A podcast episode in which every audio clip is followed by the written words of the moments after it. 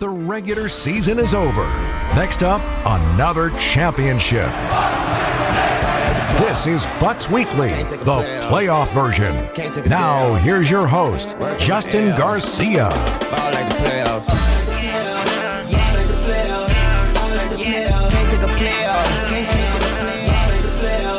It is the playoff version of Bucks Weekly, a three-hour supersized edition on the Trimulcast. As we are joining you on WTMJ on ESPN Milwaukee and 1017 The Truth tonight, getting you set for the postseason. We still wait and see who it is the Bucks will be facing in the first round of the playoffs, but we do know the schedule now. As we learned last night at the conclusion of the two play-in games, the Bucks will be playing at 4:30 on Sunday. That is their game one, 4:30 Sunday afternoon at Fiserv Forum. Game two will be Wednesday night, an eight o'clock tip in Milwaukee, and then of course uh, games three and four. Sunday, or excuse me, Saturday, April 22nd, Monday, April 24th. Those are the first four games of that series. The rest of those three TBD, well, the dates are set, but uh, the times TBD on all of those in case they're necessary. But uh, Sunday, Wednesday will be the two games. We hope only two games needed in Milwaukee in this first round series that the Bucks begin Sunday afternoon, 4:30 tip. So you'll have a full week off between the regular season coming to an end and the playoffs beginning. A lot to dive into on this show tonight. Again, we've got three hours for you, a lot of guests to help us get through those three hours. Coming up in just a couple of moments, Ben Golliver of the Washington Post, of the GOAT NBA podcast. He is going to join us to give his outlook on the Eastern Conference. We've spent a lot of time talking about three teams. Is there a team we're sleeping on? And more importantly, Ben is um, one of the founding members of Giannis Inc. So uh, we'll see uh, what uh, Ben has for the stock price for Giannis Inc. and his thoughts on the last two playoff runs. We'll talk with Ben Golliver about 10 minutes from now on the show. After Ben, Bucks Chief Marketing Officer Dustin Godsey is going to join us at the bottom of the hour to let you know what you can expect in this playoff run that the Bucks will have. Uh, we've seen a lot of changes outside of the arena in Deer District, most notably where a lot of these gatherings were held two years ago, even last year. But I think we all remember very fondly two years ago when the Bucks won a title, what Deer District became. Well, the biggest change now is there's a hotel that is nearly complete on one of those lots, and a music venue and soccer field is about to be built on the other one. So we'll get the latest on all of that and any other details we can probe out of Dustin for what you, the fan, need to be aware of for this postseason run. So we'll have those conversations here in the six o'clock hour. Seven o'clock hour, we will talk with Camille Davis of the Technical Foul podcast. You can hear her quite a bit as well on the Locked On Bucks podcast. We will get her thoughts on this Eastern Conference playoff setting here between the Bucks, the Sixers, and uh, the Boston Celtics. Is there such thing as a better path to have? And who does Camille anticipate being the biggest roadblock standing in the way between the Bucks and another NBA Finals appearance? And also the two voices of the Bucks, Dave Koehn and Lisa Byington. Um, I take you on a trip and peel the curtain back just a little bit so you get to experience what I do on a nightly basis and uh, some of the conversations and overall uh, back and forth between that duo is the TV voice of the Bucks and uh, the radio voice of the Bucks, who I work with on a nightly basis, and Dave Koehn. But uh, Dave and Lisa Byington will be joining us simultaneously as we get set for this first round playoff series in the eight o'clock hour, the third hour of the show. Gale Klappa has his conversation with Jrue Holiday. So a lot of big names on this show tonight, and a couple of other things we'll get to throughout the course of this uh, show. We've talked a lot about awards so far, but usually when you hear these awards discussions, it's hey, MVP. How legitimate of a chance does Giannis have to win that MVP award? Sixth man of the year. We've seen an uptick in some of that conversation as well with Bobby Portis. Could Bobby Portis insert himself there and have a chance to be the sixth man? But one of the things we haven't spent a whole lot of time talking about is the All NBA teams. And uh, we know Giannis is a lock for the All NBA team. I would assume the Bucks are going to get two players on the All Defensive team as well. But uh, some of the other conversations we haven't had quite as much. All defense. I mean, is it possible for the Bucks to have three players on the All Defensive team? And more importantly, what are the chances Jrue Holiday has? Speaking of Jrue Holiday and the conversation you'll hear between he and Gale Klappa a little bit later on the show, what are the chances that Jrue Holiday has to be an all NBA player? Likely third team, but could Jrue Holiday find his way onto that list of essentially the top 15 players in the NBA? There are some changes headed for that and the rest of the awards. We've talked about that in the past. Uh, we will go through those changes and how it could impact players like a Jrue Holiday, and most notably the three guys that are duking it out for the MVP award this season. But uh, we'll get to all of that a little bit later in the show. And I- I've mentioned this a couple of times on Bucks Talk, but I do have some numbers to share with you that I think uh, Tommy, one of our producers on the show tonight, Tommy Wirtz, I think even you will be blown away by some of these numbers I share when we talk about two names. I'm not going to spoil who the two names are. One is on the Bucks now. One was on the Bucks when they won a championship. I think that should be more than enough to give away who I'm referring to. But some numbers that will absolutely blow your mind. And while I have you here, uh, Tommy, I suppose we do have to uh, address the TWP. For those of you that are new, the Tommy Wirtz projection system, which uh, a couple of weeks ago had the Bucks somehow with a greater than 100% chance to get the number one seed in the Eastern Conference. Now, that did come to fruition. Before they had the number one seed, too. Before they had it, before it was official. But the uh, the TWP also, I believe, had the Miami Heat winning the 7 8 play in yep, game. It was 78 uh, 70% projections to have the Heat beat Atlanta, and Atlanta smoked them yesterday. They sure did. So the Atlanta Hawks are going to be playing the Boston Celtics in the first round.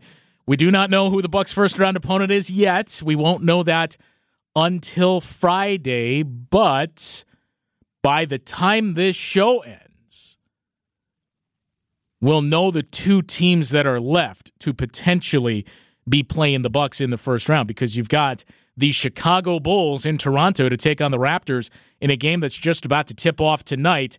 The winner of that game will go to Miami to take on the Heat, and the winner of that game will then come to Milwaukee to face the Bucks on Sunday. We do have some time to hear from you as well, whether you're listening on WTMJ 94.5 ESPN Milwaukee or 1017 The Truth.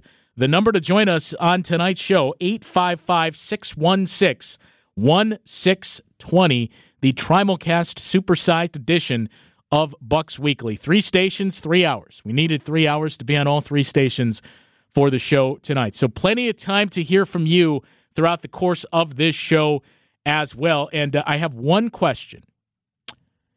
When you look back, look, the season as a whole isn't done yet. We hope it's not done for two more months. But when we look back at the regular season, you will remember the Bucks regular season how? What is the one thing that stands out the most? I have an answer. I'll share that with you a little bit later on in the show. Uh, Tommy, I don't want to catch you flat footed. I'm imagining you don't have an answer just yet. So I'll give you some time to plug it into the TWP and come up with uh, what they say is the one lasting takeaway from this regular season. Remember, regular season only because we haven't gotten to the postseason just yet. But I do want to remind you Sunday, 4:30 tip. That is game one at Fiserv Forum. Four o'clock is when our Bucks Radio Network pregame coverage will begin with Dave Koehn and yours truly. And three o'clock is when our extended pregame coverage gets started on Bucks Shoot Around with Greg Matzek. That'll be live from inside of Fiserv Forum. So we'll get you set starting at three for game one of the postseason. From there, game two at Fiserv Forum will be Wednesday one week from tonight, Wednesday, April 19th, 8 o'clock tip. An 8 p.m. tip in Milwaukee for game two between the Bucks and TBD. Game three is going to be Saturday. So you already see two days off in between both of those games. You get two days off between game one and two, two days off between game two and game three. And, and what does that mean for some of the guys that we saw listed on the injury report? Just yesterday as the team returned to the uh, to the practice floor. Khris Middleton was a participant in practice. That's the good news. It appears he's ramping up and may be ready when the uh, playoffs begin for the Bucks on Sunday. Grayson Allen and Pat Connaughton both limited, so you may not see them early, but you do have a lot of off time built in with the way this schedule is set up. So Sunday, Wednesday, Saturday, those are your first three games. Saturday game, by the way, will be a 6:30 tip on the road, wherever it is the Bucks are playing. Right now, we know that will be Miami, Toronto, or Chicago, where the Bucks will be on Saturday night. And game four will be Monday, the 24th. No tip time revealed for that just yet. If you need games five through seven, we hope you don't. Wednesday, April 26th, Friday, April 28th, and Saturday, April 30th. So, right there, you see as well, starting with game four, the extended days off is gone. So, if you can take care of this in four, not only are you moving on to the second round, you're going to get some rest in between there, and you may get rest as well if that 4 5 matchup goes long between the Cavaliers and the Knicks. A lot of time to take a look at the rest of the Eastern Conference. We'll do that as the show rolls along. And again, we got time to hear from you as well. 855 616 1620 is the number to join us tonight on this extended edition of Bucks Weekly. When we come back, though, my friend Ben Golliver from the Washington Post will join us to share his thoughts on the Eastern Conference playoff outlook and on Giannis bracing for another deep postseason run. We'll talk with Ben Golliver after this. It's Bucks Weekly, the Trimulcast on WTMJ, ESPN Milwaukee, and 1017 The Truth. Game is just three hours, three stations on WTMJ, ESPN Milwaukee, and 1017 The Truth. Joining me now, a longtime Giannis truther, one of the founding members of Giannis Inc. You can read his work on the Washington Post. You can listen to him on the GOAT NBA podcast as well. He is Ben Golliver. And uh, Ben, I'm going to start by making you look into the crystal ball first and foremost and tell me who are the Bucks playing in the first round? Well, you know, look, I I kind of feel like I did the other night. If you're a Celtics fan, you were rooting hard for the Atlanta Hawks. I mean, that's a much easier matchup for them. And I think if you're the Bucks, you're probably rooting for the Chicago Bulls. I mean, you've seen them before. You've kind of figured them out. There's a clear talent advantage. Uh, it's the shortest amount of travel. I know that's a big deal for these Golden State Warriors talking about wanting to play the Sacramento Kings. I just feel like that's a known quantity, and, and you're probably the most comfortable there. Obviously, Miami gave them uh, trouble in the playoffs a couple of years ago, and, and you wouldn't necessarily want to go down that road if you didn't have to, although clearly Miami's got some real offensive issues, as we saw uh, in their loss to Atlanta. Um, and then Toronto, you know, I think people make a lot of their versatility and size. I know they've had some success against Giannis. I mean, the playoffs, I think, would be a different deal. They were handled pretty easily by the Philadelphia 76ers in last year's playoffs. But I just think the Bucks match up the best with Chicago. I think they've got a mental edge too. You know, at, at what point in last year's series did you think Chicago had any sort of a chance? And the answer is never. And I think it would be the same deal this time around. Uh, I yeah, I mean, I guess when when Khris Middleton went down, and you thought, well, if somebody else goes down, then this can get interesting. But but to your point, when Grayson Allen was the guy that was lighting up the Bulls and helping the Bucks pull away, I would imagine we would see more of the same, assuming Grayson is is, is healthy for Game One here of uh, of this first round series for the Bucks beginning on Sunday. But you mentioned some of those teams, and I I think I look, I, I want to ask you this because we've we've spent it feels like all of the season, but especially the last three months, talking about three teams specifically in the Eastern Conference, in the, the Bucks, the Celtics, and the 76ers. So when you're the Bucks, you did everything you could to avoid that half of the bracket and give yourself a better shot at getting to the finals. But uh, are people potentially sleeping on the Cavaliers? And I, will preface with this: I wouldn't pick the Cavaliers to beat the Bucks in a series. But would it be more difficult than people are anticipating? Well, first of all, I want to challenge the premise. Who invited Philadelphia to this party? you have to win to get into this conversation. I mean, the Celtics at least made the finals. They've been to the conference finals multiple times. Milwaukee's been to the conference finals multiple times and won a title. What in the world have the Philadelphia 76ers ever done except fall on their face in the second round? It's going to happen again this year. Boston's going to take care of business against Philadelphia. And I think, you know, you if you want to give Philly credit, They have a nice, you know, comfortable first round matchup against Brooklyn. They'll probably drop a game in that matchup that they shouldn't lose, but they should be able to take care of the Nets. You know, they, they had a similar deal against a previous version of the Nets a few years ago in the playoffs. I think it's going to be kind of deja vu there, but I don't. I reject this idea that Philly should be considered part of the top tier of the Eastern Conference. I also reject this idea that Joel Embiid has some had some sort of overwhelming MVP campaign, and Doc Rivers is going to come out and say, "Oh, the race is over." Was the race over when Joel Embiid dunked Nikola Jokic like a week earlier uh, before his big uh, explosion against the Boston Celtics? Was the race over when Giannis completely punked Joel Embiid like three days before that game uh, between the Philadelphia 76ers and uh, the, the Boston Celtics? I don't think so. No one else was saying that. I just think that the Sixers people, they campaign the loudest. They've got a huge vocal media presence who certainly wants to see them finally get over the hump. And they're trying to talk their way into this party, and I'll be the bouncer, man. You're not invited, okay? Now, in, in terms of your question about the Cleveland Cavaliers, um, it's a very interesting team because they're built with small guards and big bigs and like nothing in between, right? So that's where you know Middleton's health and, and production, you know, that could be a huge X factor in that series because they just don't really have great, um, you know, uh, counters for what he would be able to do on the wing. Um, I think that, that to me, they're still a year away. Cleveland is. Um, they had an excellent regular season. They were incredibly steady. If you look at like their seeding all year long, it barely changed. They were just rock solid, excellent defensive team. But uh, I think that they're going to have something to prove on offense. And if I'm Milwaukee and I've got Jrue Holiday, who to me should be in this defensive player of the year conversation, and I can stick him on either Donovan Mitchell or Darius Garland and feel like he can really make their life difficult and take away all their easy points, nothing going towards the basket. It's all going to be tough twos and threes um, in that type of series, I think you're feeling pretty good about being able to limit Cleveland offensively and taking care of business in this series. But um, you know, I think regular season point differential, Cleveland was better than Philly. They're pretty close in wins and losses as well. And uh, I do think that there's four pretty darn good teams in the Eastern Conference. But to me, it's a clear top shelf. You know, it would be Milwaukee, Boston. That second tier is Philly, Cleveland, and then to me, it's everybody else. And, and I'm really predicting chalk on the eastern side of the bracket.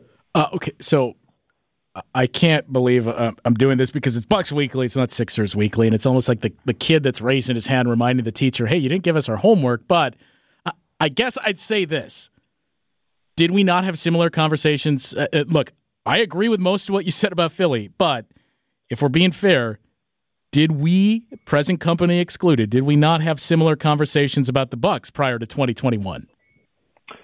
No, I hear what you're saying, but even the Bucks made the Eastern Conference Finals. The, Bucks were the best team in the NBA in 2019 record-wise. They made the Eastern Conference Finals and were up 2-0 on Toronto. Of course, that series got away from them, but they absolutely had a chance to break through. Joel Embiid is the most discussed, most hyped player in the NBA right now who has never made a conference finals he's getting lapped by guys who are way younger than him. Luka Doncic made a uh, Western Conference Finals last year, and Embiid still hasn't done it. So to me, it's it's I'm trying to keep everybody to the same fair standard, right? Like you got to be able to prove it either with an amazing regular season where you're kind of blowing the doors off everybody, and Milwaukee's had a number of those in the past. Boston's had some great regular seasons in the past or you've got to really step it up in the playoffs and be at your best. And, you know, we've seen the Sixers get swept out of the bubble. We've seen them get, you know, blow a game seven at home to the Atlanta Hawks, a team that's, you know, now in the play-in with basically the same, uh, the same kind of core players. I mean, we've seen them lose series and, and blame everybody, Ben Simmons, Doc Rivers, everybody else gets kind of thrown under the bus. And I just think there's a lot of pressure on the 76ers this year to kind of have the breakthrough. And you look at the regular season, 54 wins. Congratulations. It's the same range every year between 51 and 54, and uh, they always go home in the second round. So, look, if they can get over the hump, I'll give them their credit, but I just don't think we need to be uh, bending over backwards here to kind of anoint them or to kind of give them credit that they haven't earned. I mean, I thought both Boston and Milwaukee had much better regular seasons than Philadelphia. Philly wasted the first quarter kind of getting up to speed, and then they kind of, you know, low key uh, you know, struggled to the finish line. Like I said, Duck and Jokic, losing to the Bucks in Milwaukee, you know, dropping some other games on a West Coast road trip. You know, they, they really couldn't beat the good teams on the road. And that's what we've seen great teams do. Milwaukee's definitely, uh, you know, in my opinion, over the years, been more formidable when they come out here to the Western Conference. And I see them in LA or or San Francisco. I mean, it's a, a team that you can kind of picture in your mind's eye winning the title. And with Philly, I've just never had that feeling about them. But they got a lot of uh, bad karma accumulated between Doc Rivers and James Harden and, and Joel Embiid when it comes to postseason misadventures. And uh, we'll see if they can kind of put that stuff behind them and move forward. So uh, I mentioned at the top, and we're talking with Ben Golliver of the Washington Post and the, the GOAT NBA podcast. I mentioned you were one of the founding fathers of Giannis Inc. Are you the founding father? Are you number one on that board? Oh, I take all the I take all the credit, man. Uh, you know, I just remember I was up at a a tavern in Michigan before going to see Michigan football play in Dearborn, Michigan. And everybody at this tavern was watching the Detroit Tigers play baseball. And we're talking about like probably September, October, somewhere around there. And uh, you know, it's kind of late, you know, late into the baseball season, early in the NBA season. I remember a young Giannis going heads up against a kind of a prime athletic LeBron James. It was Cavaliers versus Bucks, and I could not believe the fearlessness, the athleticism, the dunk parade. I mean, these were the days when everybody just wanted to shoot threes, threes, threes. I hadn't really adjusted back to this idea that you could kind of pound people inside once you spread everything out. And it was just like a revelation. Like, who is this kid? Where is he coming from? Like, uh, how did he get so much better than he was when he got drafted? I mean, his his amount of improvement was just incredible. And I remember saying, this guy is going to be able to be, you know, the, one of the faces of the NBA in about three or four years. And sure enough, you fast forward and look, I mean, that, that 2021 title, 50 piece in the clinching game, you know, doing it on one leg after the injury. I mean, this is stuff that Disney movies are made of. And sure enough, now he's got his own Disney movie too. So it's uh, it's been a great journey for Giannis, and it's a shame to me that everyone's trying to talk about Embiid versus Jokic as this year's MVP. Give me a break. Best player on best team, best overall player, best two way player they won 75% of the games practically when he was on the court this year. Um, I, everybody's overthinking it. You know, they're just getting lost in all these conversations and sympathy because Embiid's never won one, and you know, fixation with Jokic's advanced stats. I mean, I don't understand how it got so overcomplicated. Like back in the day, Kareem would get the MVP constantly, MJ would get the MVP constantly, and there'd be a lot of guys who would win over and over and over again because there was this consensus that look, they're the, just the, the baddest dude in the NBA. They're the, the biggest fish. Let's go ahead and reward them. That's what Giannis has been for these last couple of years, and uh, somehow people just aren't giving it its due. It's crazy to me. And I was glad he came out and told Chris Haynes basically that, saying, I, I think I've been the MVP for five years, and, uh, you know, I'm not going to go out there and campaign for it, but just, you know, that's how he views himself. And uh, that's how I view him as well. I mean, it's been an incredibly dominant stretch. You know, this year his numbers haven't really been done since Wilt Chamberlain. It's crazy. And to me, the hardest thing to do during this regular season was to win in volume. The main storyline all year was parity, parity, parity. Everybody else has injuries. You know, the Warriors have injuries, they come back to the pack. The Lakers have injuries, they come back to the pack. The Suns have injuries, they come back to the pack. Milwaukee had injuries, and they're leading the pack with the most wins in the league. I don't get how that's not an MVP case that should be bulletproof. Uh, I say all of that to to point out. Look, Ben Golliver has uh, has been down with the Bucks from and Giannis from day one as one of the national guys. You look at the three games the Bucks have played against the Celtics this season. Uh, how much concern do you take from that? It's going to be a dogfight. You know, as long as we get to that series, that is other than the possibility of Kevin Durant going and facing the Golden State Warriors. You know, in the Western Conference Finals I mean, there's just so many layers to that. If it's KD versus Steph, I'd say that's probably the number one most anticipated matchup for me personally, um, because you just got the dynasty stakes there, right? But number two, and easily the best matchup in the Eastern Conference would be Boston Milwaukee. I think that people tend to to focus on this idea like you know Milwaukee could have won that series if last year if they had Khris Middleton. I think that's totally true. They could have won that series last year if they didn't have Middleton if Horford and, and Jayson Tatum did just get red hot when they happened to get red hot. There was incredible timing of the big performances from the Celtics last year. But I also think had Milwaukee kept PJ Tucker and had him for that series, I think they could have won that series if they just had one more perimeter defender because the threes wound up, you know, catching up to them, and they just didn't have quite enough versatile lineups and experienced lineups to be able to counter Boston. And so, you know, clearly Milwaukee doesn't have PJ Tucker this year, but uh, they do have Middleton. They are going to have Jay Crowder. Kind of a mixed bag there, I would say, so far this year. But I think the lineups and matchups are going to be more favorable for Milwaukee than they were last year, and that was such a tight series. Now on the Boston side, you know they they got some key guys who are a little bit older, especially Horford. So you're going to circle him. You're going to wonder about Robert Williams' health and availability. That was kind of a question in last year's playoffs. And then you add Brogdon to the mix, where you know it's kind of playing your former team, and you're you know you're in a very clearly defined role, leading a really quality bench unit. Like you know, Boston's got a lot going for it. Um, I would like to see both these teams play in the first round before casting an official pick, but I guess my initial prediction would be that I think this version of Celtics versus Bucks is going to be the best series between those two teams that we've seen um, over the years, and there's been a couple of them, right? Uh, earlier in Giannis's career and yep. last year as well. So I think it's going to be sort of the rubber match, right? Um, it's going to be the the threequel or whatever you want to call it, and it's going to be the one everybody wants to tune into. He is Ben Golliver. You can read his work on the Washington Post. You can listen to him on the GOAT NBA podcast. Ben, always good to catch up with you. And uh, hopefully, we'll see you in Milwaukee late in the playoffs once again.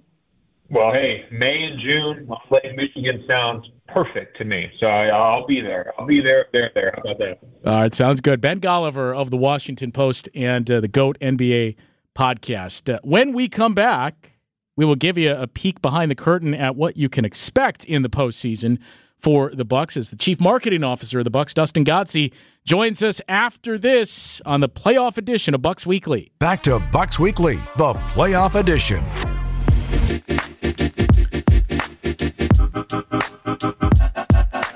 Late in the first quarter in Toronto, Raptors are up seven on the Bulls, 23 16. Loser of this game is eliminated from the postseason, and the winner will go to Miami to face the Heat on Friday. Whoever wins that game will be in Milwaukee starting Sunday to take on the Bucks, who's uh, someone in Milwaukee right now is the chief marketing officer for the Milwaukee Bucks, Dustin Godsey, joining us on the show now. Um, happy playoffs to you, as I know we all love this time of year.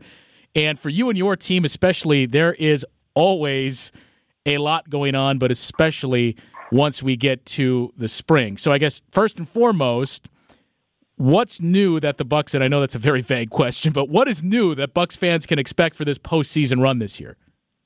Yeah, I think for us, as you said, Justin, it's it's that time of the year. We are we're cranking and going through. We're going to have a lot of, you know, bring a lot of that playoff energy and excitement. And you know, fans who come down to a, a regular season game and have also experienced playoff games at Fiserv Forum know it's a a completely different atmosphere, and and you know, the focus really turns to to what's going on in the court, and, and we're going to have a lot going on surrounding that from you know new you know uh, concession items and you know Pete's local Pete's Pops is going to be in in the building to um, you know lighting enhancements and and really everything that you know we we kind of start start small in the first round and then hope to build as as we go through with that experience. But um, you know, it's nice to nice to see that playoff signage around Deer District again. That was uh, going to be the next thing I pointed out. Is in, in the last couple of years, obviously Deer District and, and, the gatherings that we've seen there have have become one of the larger talking points. But among Bucks fans, it seems to be the signage that we see go up outside the arena.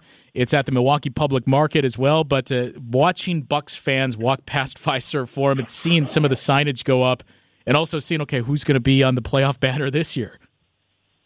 Yeah, no, absolutely. It's, it's sort of one of those, you know, kind of you've got Brewers opening day, and then you know Bucks playoffs and the signage coming up of you know kind of those signs of spring coming through, which is has been nice to see you know kind of annually as we've gone through uh, gone through the last few years. So it's been a lot of fun. We've you know expanded that throughout the Deer District, and you know I think every guy on the the roster uh, is is represented somewhere through there. So it's been been a lot of fun to continue to do that and, and continue to change that up and, and freshen it each year. Uh, you also, I wouldn't say broke news, but I'm sure one of the questions that you got quite a bit these last few weeks centered around the floor that the Bucks were playing on, and you gave a little bit of an update there. Yeah, it's been crazy to see, and, and you know, I love it. I love the fact that that fans are so invested in, in what the court's going to look like and, and that sort of thing. So, yeah, we you know unfortunately had had some repairs we had to do to our, our standard green you know core court back in February, and we've been pushing and, and working with the the manufacturers and, and that sort of thing to get it done. And we you know are expecting to to receive the court back in next week, um, and should be you know we'll be on on the blue court in the black uniforms in games one and two against whoever it is that we face, and then uh, when we come back to Milwaukee, uh, we'll be we'll be on a, a updated court, an updated green court um, that'll be a little bit different in in appearance than than the green court people remember. And uh, as you mentioned, the black jerseys, that's what they'll wear in the first two games. And it's just three jerseys in the playoffs. So it's the black, the white, and the green that we'll be seeing. Yeah, we really wanted to go back to, you know, kind of the core identity and, and go through with those those main three that, that fans are used to seeing and really represent the Bucks brand year in and year out. Um, and then we'll be back with a, a new, you know, city edition uh, jersey next next fall. How much of your inbox and DMs is from Bucks fans trying to get some type of a sneak peek at, hey, what is the City Edition jersey going to look like this upcoming year?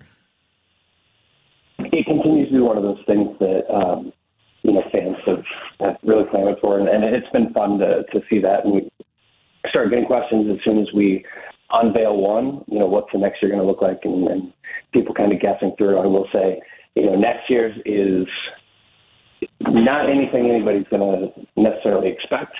Um, certainly true within within the Bucks, but the storytelling within the the uniform itself is, is pretty special. I'm looking forward to that. How how far in advance are these set? Uh, we we the jersey design cycle is about two years. So right now we've we've done through the uh, 24-25 season.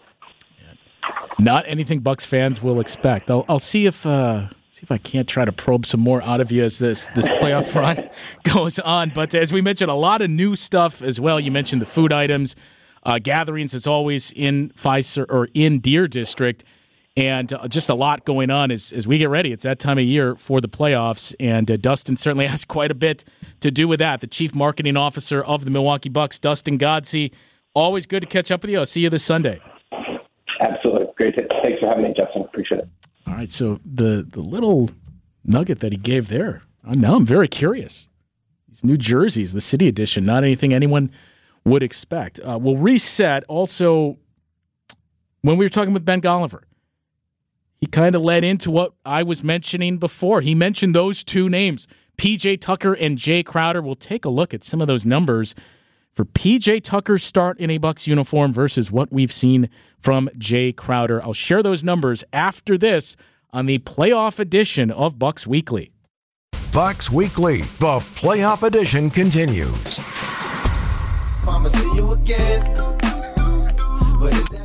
Just a couple of minutes ago, we uh, we talked with a man who was a one since day one when it comes to Giannis and the Bucks the founding father of Giannis Inc., Ben Golliver, and he mentioned something that I think we heard a little bit of last year from Bucks fans, but the chatter died down coming into this season, and that was the name PJ Tucker.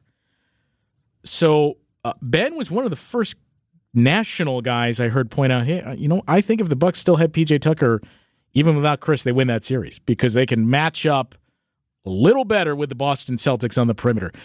I've talked about many times on this show, on Bucks Talk, especially going back to that series against the Celtics, and I don't want to keep plowing over the same patch of grass here, but when you look at some of the minutes played, it wasn't just the injury to Khris Middleton that really changed things. It was the overall depth that the Bucks didn't have a season ago that they do have now when we talked about look, here were the guys that were right up there with Giannis. Giannis and Jrue clearly had the most minutes played.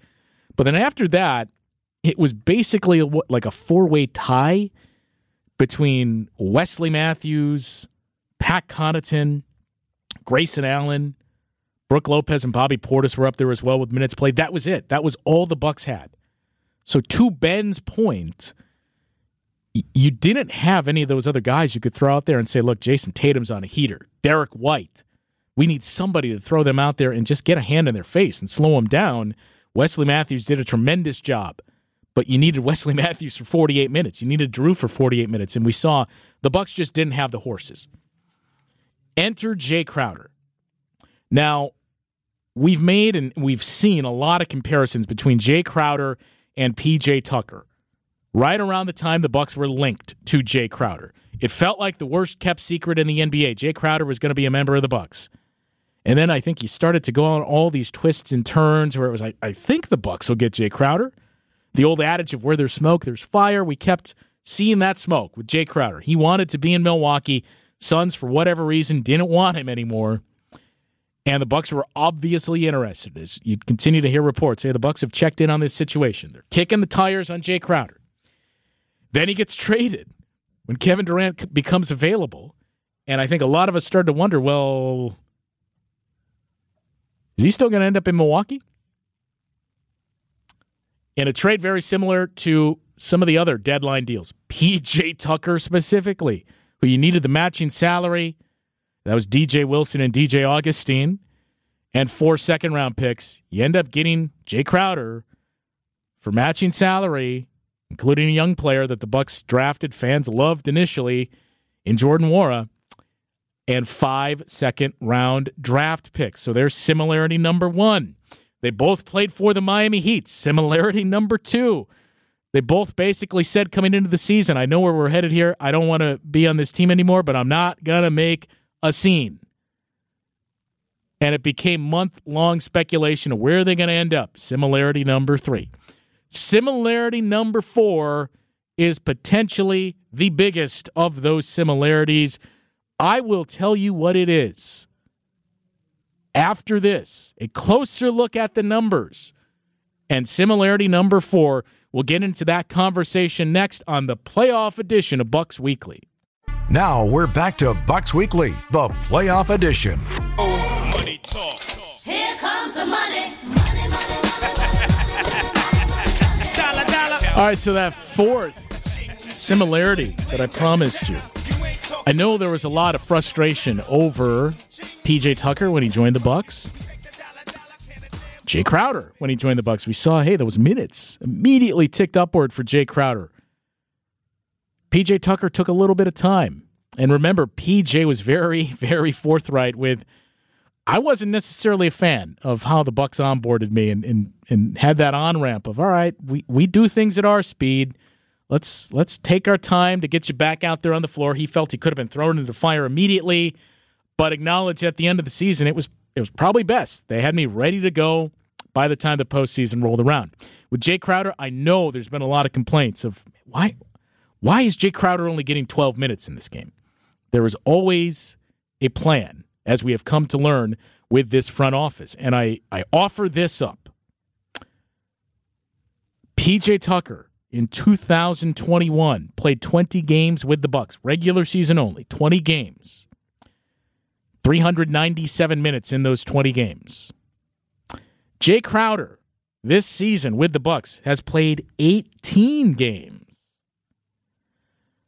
340 minutes in those 18 games from Jae Crowder. Now, I'm not going to compare, hey, here's the rebounds and here's the, the points scored and steals because Jae Crowder fills the stat sheet more than PJ Tucker does. His value lies elsewhere. But we had that conversation over why isn't Jae Crowder playing as much? 340 minutes in 18 games. That equates to basically 19 minutes a game that Jae Crowder has played regular season in a Bucks uniform.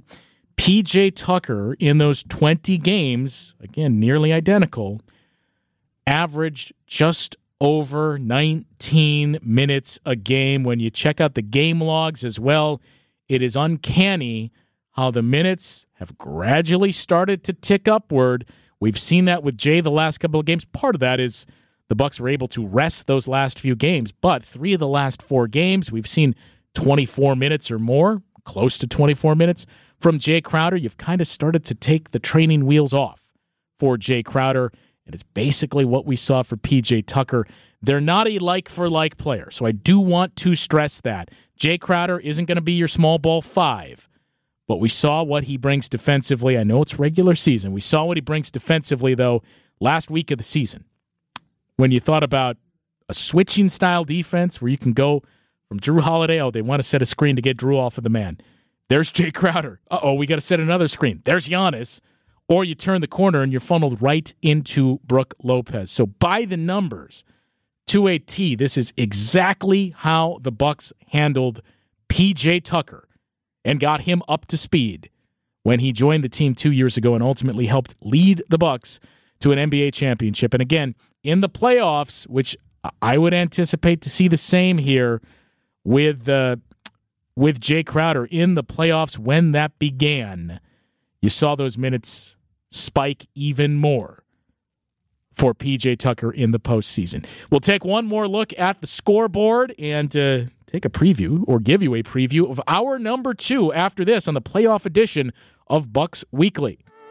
And it started when the Bucks really started their ascent. The first two games of that Brooklyn series were a disaster, as we all remember. The four games of the Heat series, you blew them off the floor. But from game three onward, 33 minutes, 30 minutes, 33 minutes, 34 minutes, 38 minutes, 34 minutes. You saw the minutes really start to pick up for PJ Tucker. And uh, I would assume we're going to see the same for Jae Crowder. I mentioned he's been around 24 minutes in three of the last uh, four games played. And before he missed five games late in the season, you start to see those minutes picking up again, where he's 20 or more minutes in three or four games before that injury, just a little bit of a setback. So I expect some big things and big minutes, more importantly, for for uh, Jae Crowder. Almost said PJ Tucker for Jae Crowder in this postseason run here for the Bucks. The game that's in action right now is in Toronto. Raptors lead the Bulls 48 to 41. Winner goes to Miami to take on the Heat Friday night. Winner of that game faces the Bucks on Sunday. Hour number 2 comes your way after this. It's the playoff edition of Bucks Weekly. The regular season is over. Next up, another championship. This is Bucks Weekly, the playoff version. Now, here's your host, Justin Garcia. It's a supersized edition of Bucks Weekly on WTMJ, on ESPN Milwaukee, and 1017 The Truth. And joining me now, you can hear her uh, quite a bit on the Locked On Bucks podcast, also on the Technical Foul podcast.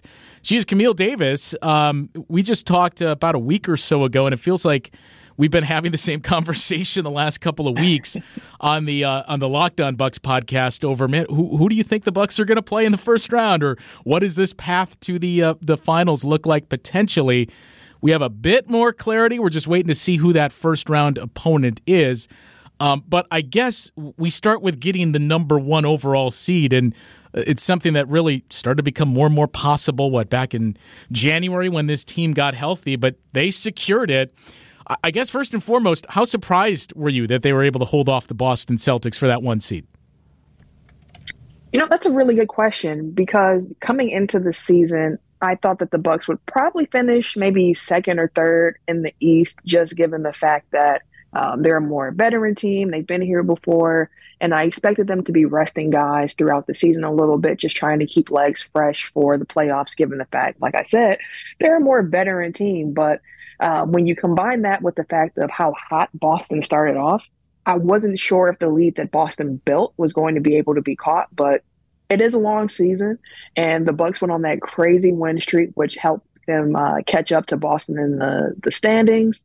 Then Milwaukee kept playing well. Um, like you said, guys got healthy. Guys started learning how to play together, understanding, and here we are, number one seed. So I'm a little surprised at it, but once they ran off that win streak, it seemed like it was in the realm of possibility for them to be able to finish a top seed in the East. My whole um, back and forth with it was that I just didn't want the Bucks to go out here at the cost of health, um, late on line, get number one seed, and then walk into the playoffs really banged up, hurt, and you know just not at the most healthiest peak form that they could be in April, given the fact that most guys have some kind of aches and, and bumps right now after a long 82 game season. So a little surprised uh, based on my preseason thoughts, but as I saw this team starting to play, and Boston also went on their slump as well, um, it wasn't that surprise at the end to see that they were able to capture it as much. But they did make it interesting down the stretch because um, there were a couple games there I'm not sure if they're going to be able to hold off Boston. And then we had the game against Boston, and then we followed that up with the win against Philly. So um, it was a it was a fun fun road to number one seed. And I don't think that they did it at the expense of health, which makes me happy. Although um, some guys are going to the playoffs with a couple of injuries, but those were just part of the game. So I'm all right with that. So you, you bring it up. I, I was going to ignore it, but I guess we should uh, address the elephant in the room, and that is that final game against the Boston Celtics on March 30th. So look, we can point to the schedule that the Bucks had. It was night two of a back to back. It was, uh, I believe, it was actually six games in nine days. We keep talking about five and 7 mm-hmm. It was a mm-hmm. lot of games in not a whole lot of time, and the Celtics did have quite a bit of rest. Uh, but look, every team has to go through that, so it's it's certainly not an excuse, and especially for the Celtics to play the way they did. That being said, we've known from the start that if you're going to reach the finals, in all likelihood, you're going to have to get past Boston at some point. So, how concerned are you with the three games we've seen against the Celtics this season? the Bucks haven't looked great in those games. If we're being completely honest, the Celtics have appeared to be um, just a little bit more, you know, ready for that moment when we when we match up. But one thing I'd be interested in seeing because I agree with you that if you're coming out the East, you're going to have to see one of Milwaukee or Boston.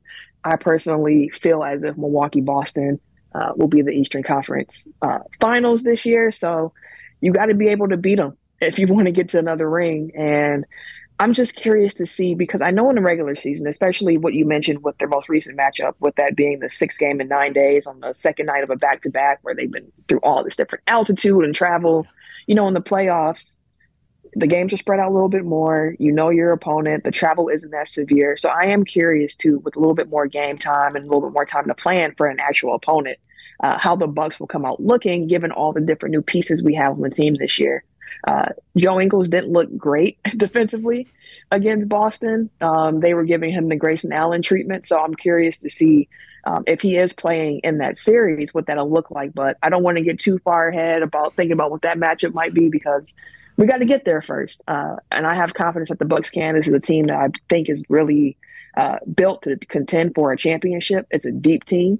Giannis is still at the peak of his powers. Um, some concerns around Khris Middleton, but reports seem as if he's going to be able to come into the playoffs and start playing right away. So hopefully the first round matchup can kind of get him warmed up and back into a rhythm because he was starting to establish a rhythm uh, until that that injury there. So it was kind of like one step forward, two steps back. So I'm hoping that's the last setback for Khris. The third time is a charm for him when it comes to the return to the court. And um, I like the Bucks' chances. They might be seen as an underdog against Boston, looking ahead again, but um, they have a team to compete, and I just want to see what that uh, matchup looks like when the Bucks have a little bit more time to game plan with less travel, able to really focus on that matchup.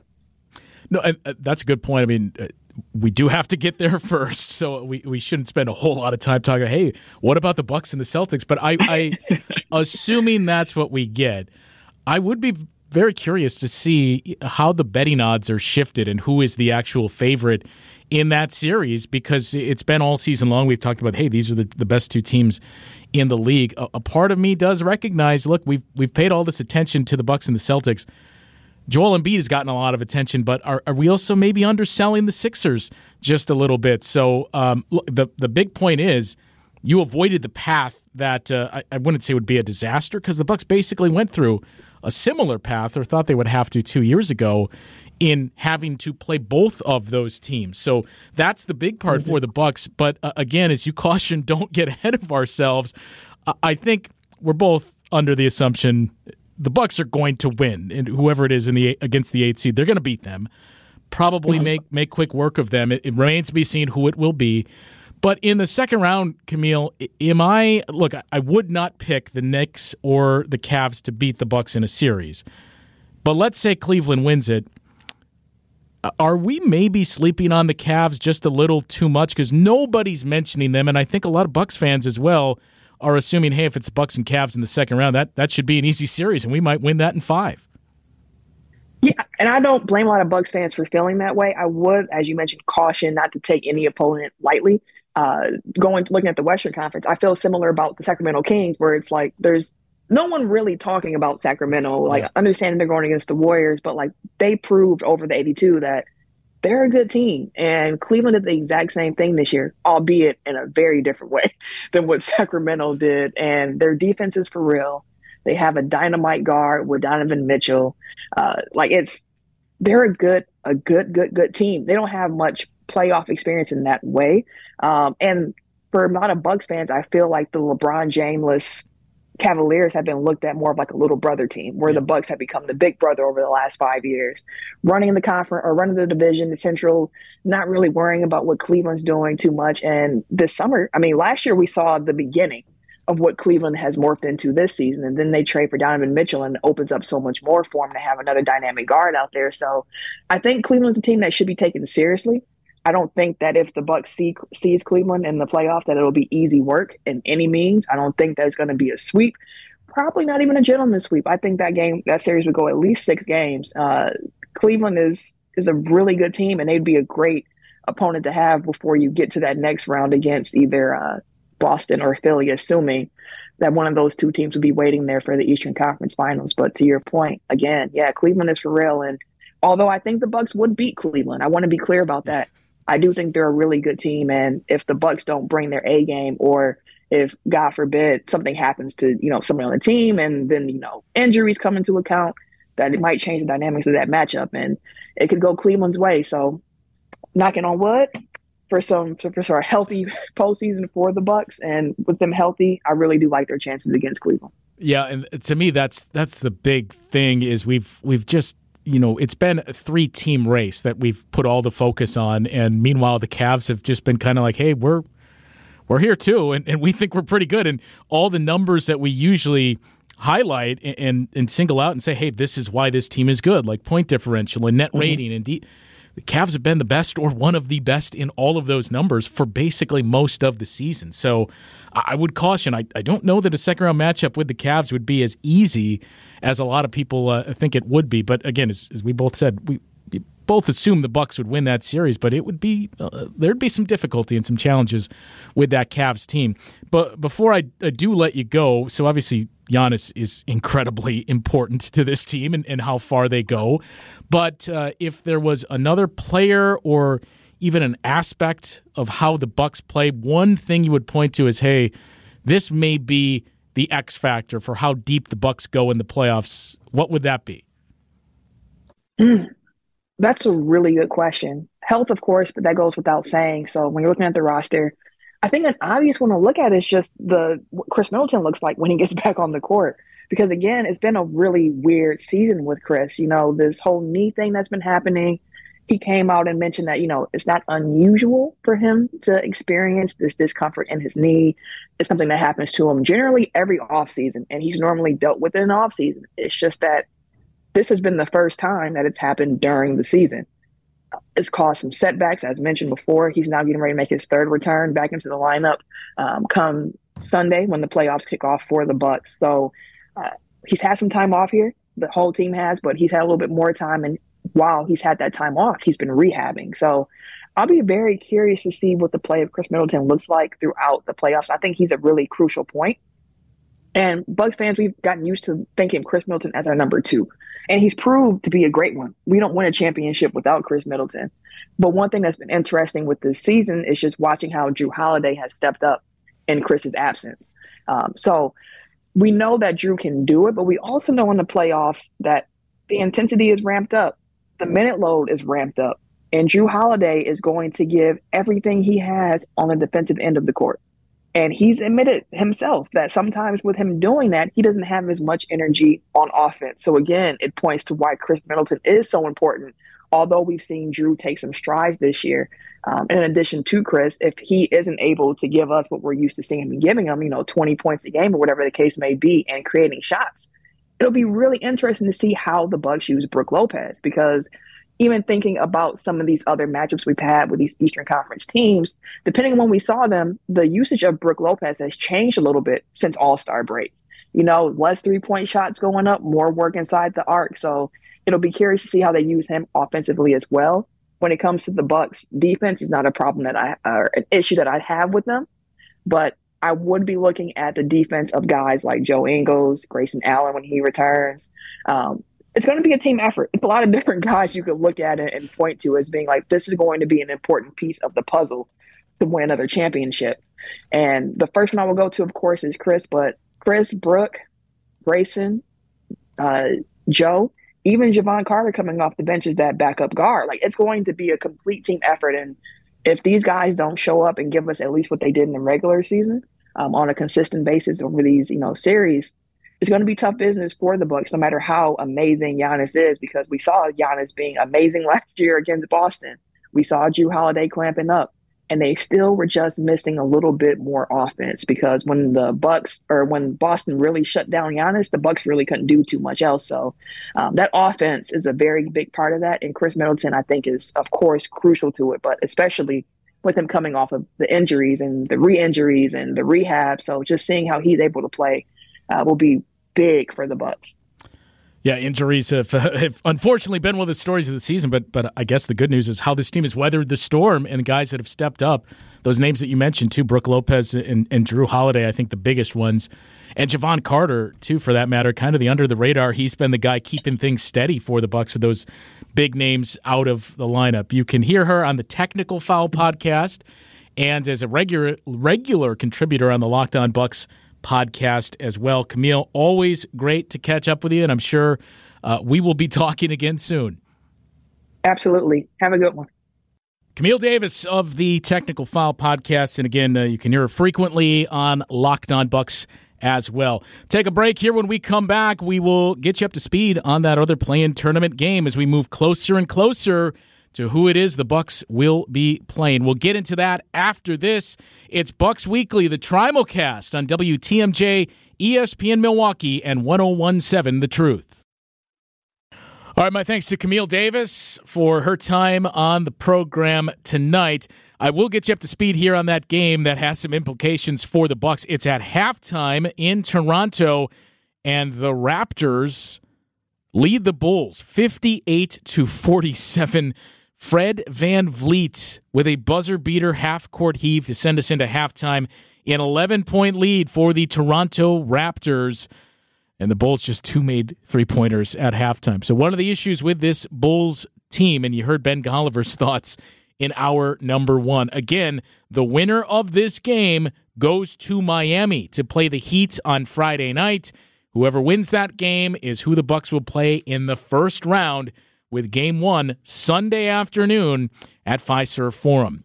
When we come back, had a chance to catch up with Dave Koehn and Lisa Byington, the radio and TV voices of the Bucks together at the same time, sharing their thoughts on two years in seat here and the season we just witnessed, regular season from the Milwaukee Bucks. So catch up with Dave and Lisa after this. It's the playoff edition of Bucks Weekly of Bucks Weekly as we get you set for the playoffs, which begin this weekend. We know the Bucks are going to be playing Sunday inside of Fiserv Forum. It will be a 4:30 tip. We're just waiting to see who that first round opponent will be. And uh, joining me now, want to do something a little special here as uh, we have the radio voice of the Bucks and the TV voice of the Bucks, Dave Koehn and Lisa Byington, both joining me now. And uh, guys, I, I think I, I, speak for everyone. Uh, I'm going to assume, at least, when I say you are probably devastated that uh, we have a week between games here, wrapping up the season Sunday in Toronto, and now not getting back on the floor until uh, until this weekend. Whatever will you do with that time off? It's been very difficult, Justin, as you might imagine. Um, but I, I, can't speak for Lisa, but Lisa, but I'm pushing through, especially with the weather being as it is right now. It's it's it's been a real hard lift. It's rough being uh, an NBA broadcaster while you're just waiting for an opponent, uh, basking in the sun and having an adult beverage and watching all these playing games.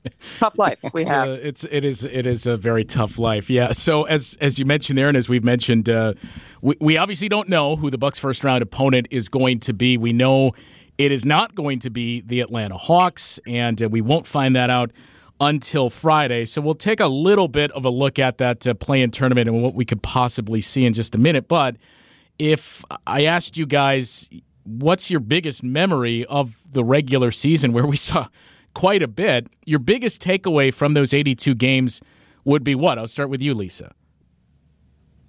You know, I think it was the the incredible streaks that this team was able to go on and and the fact that they began the season with a bang you know winning the first nine straight something that's never been done. Uh, a season hasn't started that way before in milwaukee bucks history. And then to i think this franchise really does a great job obviously led by bud mike budenholzer and his staff to self scout themselves and understand what their strengths and weaknesses are and though, you know, they were a top five team going into the end of January, they realized they weren't quite at the championship level that they wanted to be at. So that Detroit Pistons game where they had everyone available up until Bobby Portis got hurt. But, you know, they started to make some adjustments um, after that January 23rd game, as we know, and loyal Bucks followers know that, you know, the, the pace of play increased. Um, you know, uh, shots were taken at a more frequent pace. And, um, and, and those were the kind of things that they felt like some of the adjustments that they needed to make. So, that was part of their 16 game win streak. So I think it's the nine game win streak, the 16 game win streak that was really telling for me um, to start out the season with such a bang. Um, the way they did, and then just to be able to self-evaluate themselves of, okay, we're good, we're a top five team, but we're not quite there yet, and what are the adjustments that we need to make? Well, since since Lisa took uh, 25 games of the season from me here, um, where am I going to go? You know, I, I think honestly, uh, kidding aside, I think that from the Bucks' perspective, to me, the most memorable piece of the season to this point has been watching the impact of what Brook Lopez has brought to this team. I mean, I eh, both of us a year ago, Lisa and I, in our first season, we didn't really get the the luxury of seeing Brook Lopez and his impact on this team. We kind of heard about what he does and how he changes things for this defense, but I mean, to see a guy reinvent himself the way he has over the course of his career, and then to do what he's done this season at the age of 34, now 35 years old, is staggering. I, I just, I've been amazed to see this defense and how different it is this year than it was a season ago, just by virtue of his presence back there. And then you know, obviously that's not all that he does, his block shots and, and, his timing and all of those things. Just one of the most intelligent defenders you'll ever see. But I, I love what he does on offense too. I mean, his ability to step out, knock down the three point shots that he has this season, you know, shooting 37% from three for a guy his size who didn't even do it early in his career. And then I, have loved the fact that uh, even, even watching him, I, have you've heard me coined it uh, the, the, the 275 pound ballerina at times going down the lane and, watching him with some of his footwork down there on offense too with the ball in his hands. It's been fun to watch. I don't know. That's to me one of the biggest things that sticks out when i look at this season especially relative to a year ago and there was that massive size hole figuratively and literally when he won there uh, yeah, as you mentioned too, uh, thirty just turned thirty-five. Back surgery, the the reinvention that he's gone through the last uh, decade or so. It, it just it continues to impress with what Brook Lopez has brought to this team. And again, last year with him out, with not having Brook for two thirds of the season, we saw the defense slide to the the middle of the pack in the league, and sometimes in the bottom ten. And now they've been elite once again, which you know when we talk about the end of, of season type of awards here, obviously a, a handful of bucks are, are going to be mentioned. But I, I think when you look at what Brook Lopez has done, that's the most impressive part to me is everything that uh, you just mentioned there, Dave, with his his longevity and you know him staying on the court basically every game this season. A, a couple games at the end that he missed for rest, and one other game one year removed from back surgery. That is the most remarkable part to me. Well, and I'll, I'll, go back to a conversation I even had with him earlier this season when other guys were kind of sitting out, and you know, all this load management conversation. Brook, I think, had missed like one game to that point. and he was, you know, when other guys were resting, he was carrying the load. To, to your point, and, and I said, "Man, is this wear you down? Are you exhausted from this?" He said, "This is what I live for." He's like, "I don't want to sit. I lo- the games are what we do this for."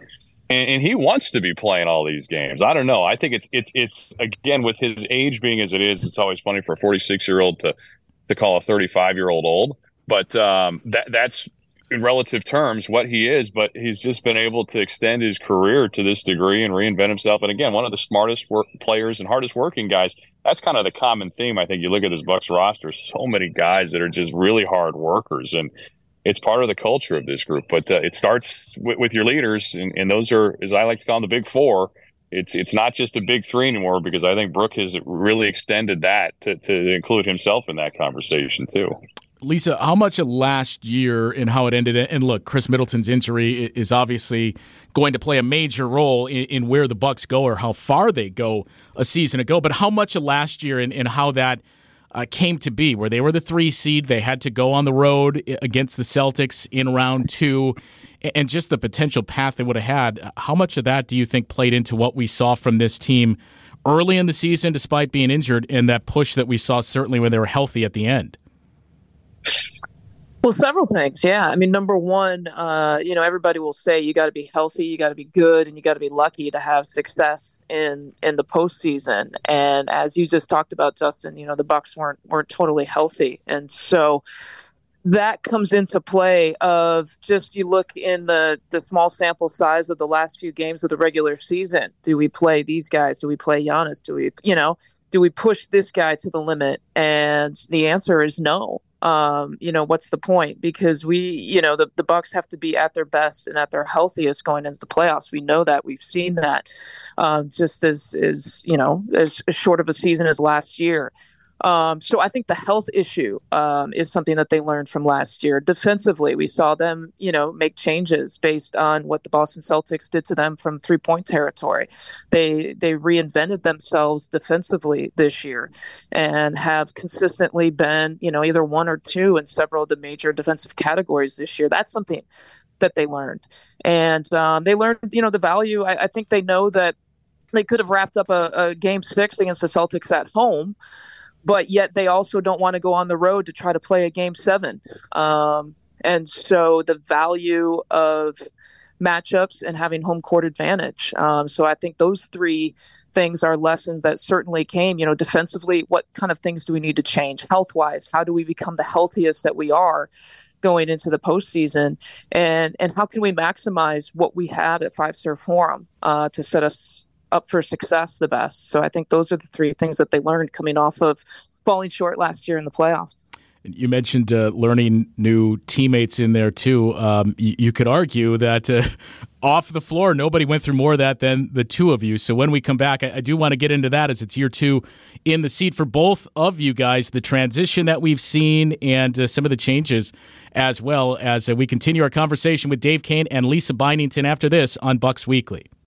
Joined uh, by the radio and TV voices of the Bucks, Dave Koehn and Lisa Byington. And as we uh, just mentioned there, you know, we've seen a little bit of turnover with this roster. The core group has remained the same the last few years, but you've seen some tweaks on the edges. And uh, that was not the case for the broadcast teams the last few years, as we went through quite a bit of changes. And it is now year two for both you, uh, Dave, and you, Lisa, on the radio and uh, TV side. And obviously, much more comfortable not learning a new team and new players, new city, and everything else that goes along with that. So, uh, I guess just uh, starting with Lisa, uh, talk a little bit about the transition to go from what you were doing to get this opportunity. And now in, in year two, the more familiarity that you have, especially as we've seen uh, things start to loosen up a little bit as well with the pandemic that we were going through, which would not have been ideal to start with a new team in the midst of that. But uh, how much comfort there is now in year two.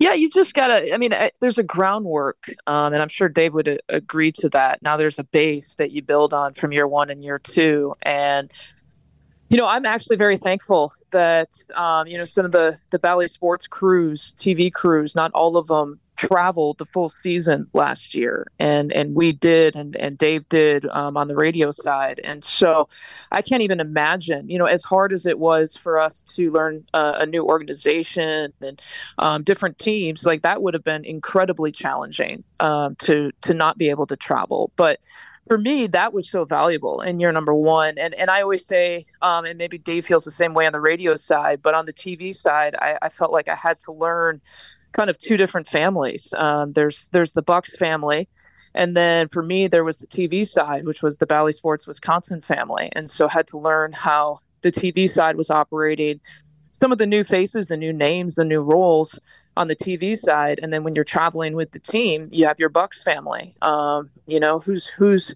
who's Johnny and what does he do? You know, who's uh, Susie and what does she do? And so you learn names and and faces, and you get to be on the road with them and talk to them and and continue to try to build relationships. That's just outside of the team, let alone all of the stuff you actually have to do for your job um, and learning the team and, and uh, diving into the history and, and learning more about the league. And, and I know Dave and I, you know, follow the NBA, but it's nothing like being involved in the NBA knee deep day in and day out. It's a, it's a completely different animal. So you go through all that and it's, it's like a whirlwind. It's like, you know, walking into a, a faucet that's going like 100 miles an hour, right? Where you're trying to, to drink it all up um, in, in year number one. But you, you digest all that, you live it, and then you take a deep breath in the off season. And then you realize when you go into year two, okay, I know who what Susie does and what Johnny does. And I, I, I can have now a base to talk about with Khris Middleton and Giannis and Jrue and, and all that. So uh, for, for many, many reasons and many different families, year two has been so much easier than year one. Yeah, I'd obviously echo that sentiment. I think efficiencies is a big part of it. You know, one of the things that I, Lisa didn't mention that I know she and I have both been uh, kind of learning on the fly too. You, don't realize the resources that are out there, and, I think when you get to the NBA, there's all these resources. There's so much data. There's so much information and ways that you find out and, and work on your information. What's important? What's not? I mean, I'm still obviously evolving that stuff, and that's something that I kind of wrestle with still. And I probably will my whole career but I, I, think especially that first year, your efficiencies just aren't there. Searching like splits, all these things. How much do I want to use analytics? Analytics aren't as, as big of a role. They don't play as big of a role typically in the college side as they do in the pro side, in my experience. And you know all the resources that are out there, you know, and, and learning those things. I think that was a challenge too. But I mean, even at a much more basic level, like Lisa just said, I mean, I like you know, wh- where is the airport? That's the first question. Like when we get here, you know, like wh- where do we eat? Um, you know, all, all, these, where's the broadcast booth for that matter? You know, all these things that you wouldn't even normally even think twice about that first year, you don't have it. And, and again, if we had not been able to travel with the team, I'm going to echo that sentiment. I mean, it would have been just, I don't know how you do it. And there were people that, that went into the league for the first time during that COVID year, the year before, where, where people were not traveling with the team. I don't know how you would have done it. I mean, that, that would have been so much harder. But, and then the other thing I'll add that was kind of unique about our situation was the fact that we came in together. Uh, I think that was a pretty unique set of circumstances that you have two new play by play voices.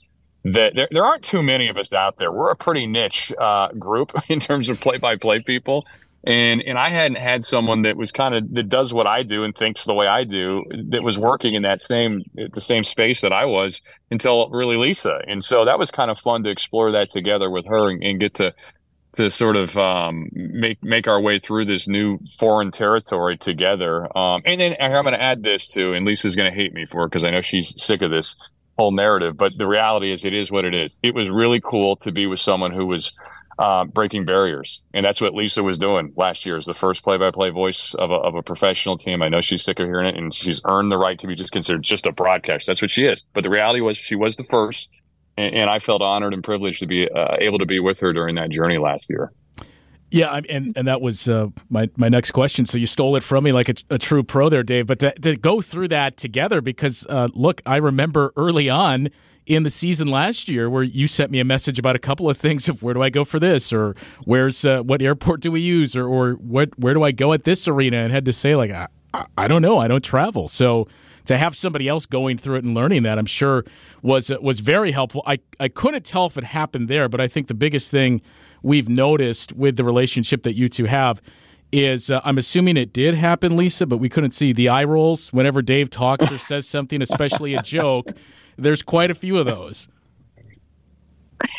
Well, I I only eye roll when he um, tries to be funny, but is you know falls quite short, which happens actually quite a lot. Very a lot. rarely. So Very so, rarely. Yeah, I guess now that I think about it, there are quite a few eye rolls. you can't no, have I it both do- ways, Lisa. you know, I do. Um, I remember the first time that I met Dave. Um, you know, I sent him uh, a message when it was announced. uh his hiring came after mine, so I, I sent him a text message. You know, congratulations, and hadn't met him in person yet. And um, he came up during uh, one of the first few home games, uh, one of the preseason games, and we all are still wearing masks, you know. And so I'm standing in one of the the media rooms waiting for the the pregame presser, and this strange man is coming up to me with a mask because you don't recognize anybody when you just see like their eyes and the top of their head, you know. And then he comes up and he's got his deep voice, "Hi, I'm Dave Koehn," you know, and and um. And so, and I met, and I know immediately. Then after you know we exchanged hellos and stuff, he immediately asked me, "Where do you think you're going to print on the road?" so, just to give you an inside look of like how prepared he was already. He hadn't even called a game yet, and he was already you know projecting what we were going to do on the road and and how we were going to print. Um, we have the you know people who aren't familiar with what we do. We have broadcast boards where we have all kinds of bio information and stats and all that stuff, and and it's true you know we do it in color and we do it in legal size paper and it's not an easy thing to do but i just i remember that because he's just you know he's so um he's so prepared with things and and i appreciate that about him. He's a grinder um and and it is true you know we did share a lot like hey have you used this this website or this resource or have you tried this or look what i learned how to do with this? And so we were able to share that together as well as learning how to print our research stuff together on the road. So the the highs and the lows of, of being together and you're number one. Well, a lot of lows, very few highs when the two of us were together. So, no, I'm kidding. But I was a strange man approaching her at the very beginning. I want to emphasize that. That, that's my biggest takeaway from this entire thing is uh, you were described as that who is this strange man, which uh, it, it seems rather appropriate. If no, no yeah, no, it's the no, most uh, accurate. It's the most accurate statement she's had this whole season, as far as I'm concerned. Well, before I let both of you go, uh, speaking of prep, how, how do you start this this week? Do you just dive into everything at the end of the week, or do you, you treat it kind of like what we see with the assistant coaches of all right, I'm going to start to look at these three teams, and then I'll focus in as as the week gets uh, big, gets closer to finding who our opponent is. Lisa, I'll let you lead. Well, I always, yeah, thank you. I always joke with Dave um, that, you know, we get done with a game and he immediately opens up his laptop. So if, um, to work on the next game. So if he tells you that he has not opened his laptop all week and hasn't done any studying, I'm going to tell you that he's lying right now. I don't know what his answer is going to be, but I'm going to tell you that he's lying right now. Um, for me, I I need to unplug a little bit, and I actually enjoyed uh, watching some of the play-in games with you know last night, and I'll I'll watch some play-in games tonight. So I actually enjoy. I don't get to be kind of a fan and and not have something on my plate where I have to do it next. You know, so. I'm actually going to take these next few days and just sort of watch as a fan and and a potential like okay this could be one of our potential opponents um, for sure but I'll dive in after Friday. If I if I kind of see where, where things are going with that Friday night game, I'll start diving in with that um, and uh, do some heavy lifting on Saturday, and then be prepared to go on Sunday. Lisa, you would have been so proud of me on my way back from Toronto. Don't lie, Dave. Don't lie. I did not do work on my flight home from, from Toronto. I promise. And it was very hard like for what me. work but I would you have do it. done? You just ended the regular season. You don't Well, have an so look, opponent. here- like what here- on earth would you have done? the only things I would have done and have done a little bit, this is me being full transparency. I have done a little bit in terms of just, you know, just updating a few of my notes on the Buck stuff that I need to get done at some point. So, Mhm. but I did not do that Sunday. You'll be happy to know. And I, and I have done very little since, but I'm like you. I, in fact, you know, I, I can even one up you on this because I didn't even watch the play-in games live. I recorded them and watched them last night after the fact. I was up late. But you know, look, I had some family around uh, the, with the wife. I'm kind of like, you know what? I owe it to them to not be watching basketball right now when we could be watching. We watched the Tetris movie, which I hadn't seen on Netflix or whatever. It was on Apple Plus, I guess. yeah. But that was kind of a fun one. Yeah, and so we watched that last night, and then I watched the games afterward. It was divine. Afterwards, watched it late at night. Kind of just was able to fast forward through all the the ads. So nobody text me any results before they happen because I'm planning on doing the same thing tonight. Uh, that's, uh, I suppose, before we wrap up, that's the other thing I should point out is uh, I can't speak to the TV side, Lisa, but uh, in the radio booth, most of the conversations I would say are not necessarily basketball. It's usually movies or TV shows that any of the Oh, three of us are, are currently watching, and then what Dave is going to eat for dinner at 11 p.m. that evening. Don't, if you want to expose Lisa, ask her about her favorite shows that she likes to watch are. I, I'm sure Lisa doesn't watch I'm- I'm shows. s- You don't watch shows, do you, Lisa?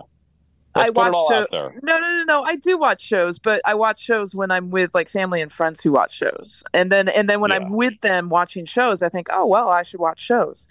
Um, Yeah. But that doesn't. You say that like that makes me a horrible person or something. It just makes Um, you, you like me. You're a strange person. I think that's a good way. to describe it. Oh, I'm not describe it. denying that. I'm not denying that. On the Yeah, the level of strange, we are we are both on there from, from different perspectives for sure. well, uh, opponent uh, still TBD, but we know it'll be Sunday in the afternoon. And uh, guys, I will see you in person there inside of Fiserv Forum as we get ready for hopefully a deep playoff run. And um, I don't know, Lisa, maybe we'll see if you can actually take on some shows in these uh, next what 72 or so hours before the game. probably not. I'll probably sit and watch some NBA basketball. How's that Yeah, I was gonna say, don't hold your breath. Right. I'm a sports person. I can't turn away from sports. So as as little as few uh, shows that I watch, I watch a ton of just sports. I just am a sports fan. If I I can learn from it, you know. I just love it. So we have Thanks, slowly Justin. we have slowly backpedaled our way out of this, haven't we, Justin? We, It was always going to devolve. we, just- had just major momentum with you at the start of this, and now It it's just teetered we're out. crawling, crawling to the finish. Yeah. But thanks for having us on. Yeah, you you you bet. Uh, Dave Koehn and Lisa Byington, the radio voice of the Bucks and the TV voice of your Milwaukee Bucks. When we come back, we'll wrap up the hour. Also, take a look at Jrue Holiday. We've heard a lot of MVP chatter, defensive player of the year, even sixth man. What about all NBA and specifically Jrue Holiday? We'll get into that as the show moves along. It's Bucks Weekly here on the Trimulcast, WTMJ, ESPN Milwaukee, and 1017 The Truth. Off in Miami on Friday, the winner of that game comes to Milwaukee for the first two games to take on the Bulls, to take on the Bulls, to take on the Bucks as the eight seed in the first round. So again, Sunday afternoon, Wednesday, then Saturday. So you get two days off between games one and two and games two and three. We will uh, repeat the playoff schedule if you missed it and get you set for the third and final hour. As I mentioned, that conversation with Jrue Holiday. You'll hear that in hour number three. We get set for that after this. It's the playoff edition of Bucks Weekly here on the Trimulcast.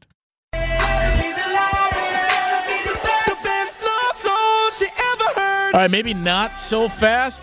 The uh, Bulls did get it down to eight. Raptors countered with a three, so it's 80 to 69 in Toronto as we await to see who goes to Miami to play the Heat with uh, the winner of that game facing the Bucks in the first round. Our third and final hour of the show, you will hear Gale Klappa's conversation with Jrue Holiday. And I do want to get into a Jrue Holiday conversation as well, as we've paid quite a bit of attention to MVP and Defensive Player of the Year. What about Jrue's chances at All NBA? We'll get into that in hour number three of the playoff edition of Bucks Weekly. Status of uh, three names at least for the first round series, as uh, the Bucks saw Grayson Allen go down with a pretty bad ankle sprain last week of the season, and then very next game, Pat Connaughton does the same. Khris Middleton still battling that knee issue as well. So we did get an update yesterday that uh, Khris Middleton did practice and do some individual drills. His participation, though, was limited.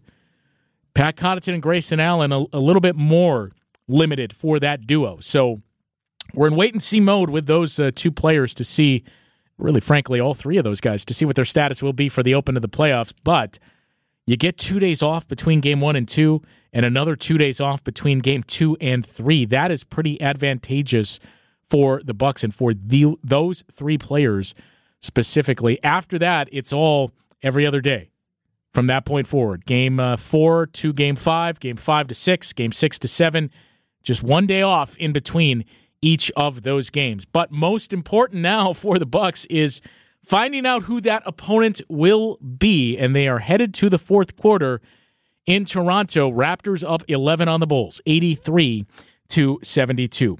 At the top of the program, I asked the question Bucks regular season is over. What is your biggest takeaway from this regular season? From these 82 games, not the off season, not the trade deadline, not this full encompassing 12 months as a season here.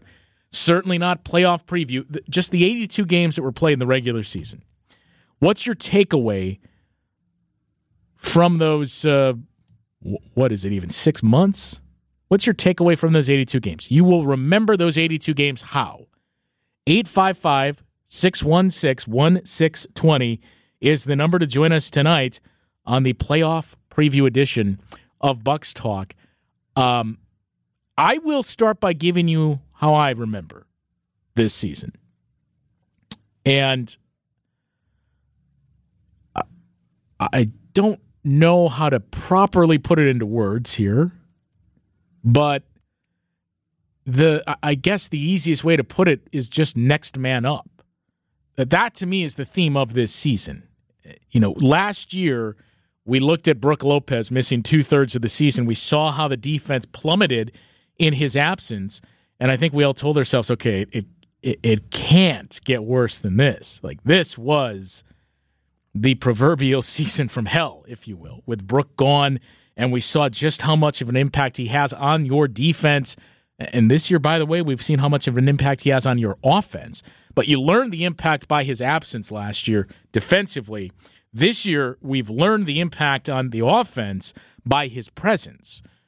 But you thought, okay, it, it can't get worse than this to lose somebody as important as Brook Lopez for two thirds of the season. Bobby Portis missed some time during the, Giannis, the usual. Khris Middleton, the, the standard amount of time missed. So it was really just Brook Lopez. But it was a lot of time that he was out. And then you get to the playoffs and uh, what seven quarters in? I believe it was very very early into the fourth quarter maybe less than a minute into the fourth quarter. Khris middleton suffers the knee injury that would ultimately end his season. So not so fast when you thought it can't get much worse. But coming into this season we touted the bucks depth and said assuming this team stays healthy look at all the upgrades. I, I just talked to you earlier in the show. I've, I've, I've mentioned this throughout the course of the season on Bucks Talk specifically. If you want to know how deep they are or how much deeper they are than a season ago, look no further than the minute totals from that playoff series a season ago against the Boston Celtics. When you looked at who got a lot of minutes out of necessity, it's it's it's very similar to what we had, had mentioned about a year prior when maybe Bud takes a little more criticism than is warranted when you, you hear uh, the big one I always heard was, Why are you playing Jeff Teague right now?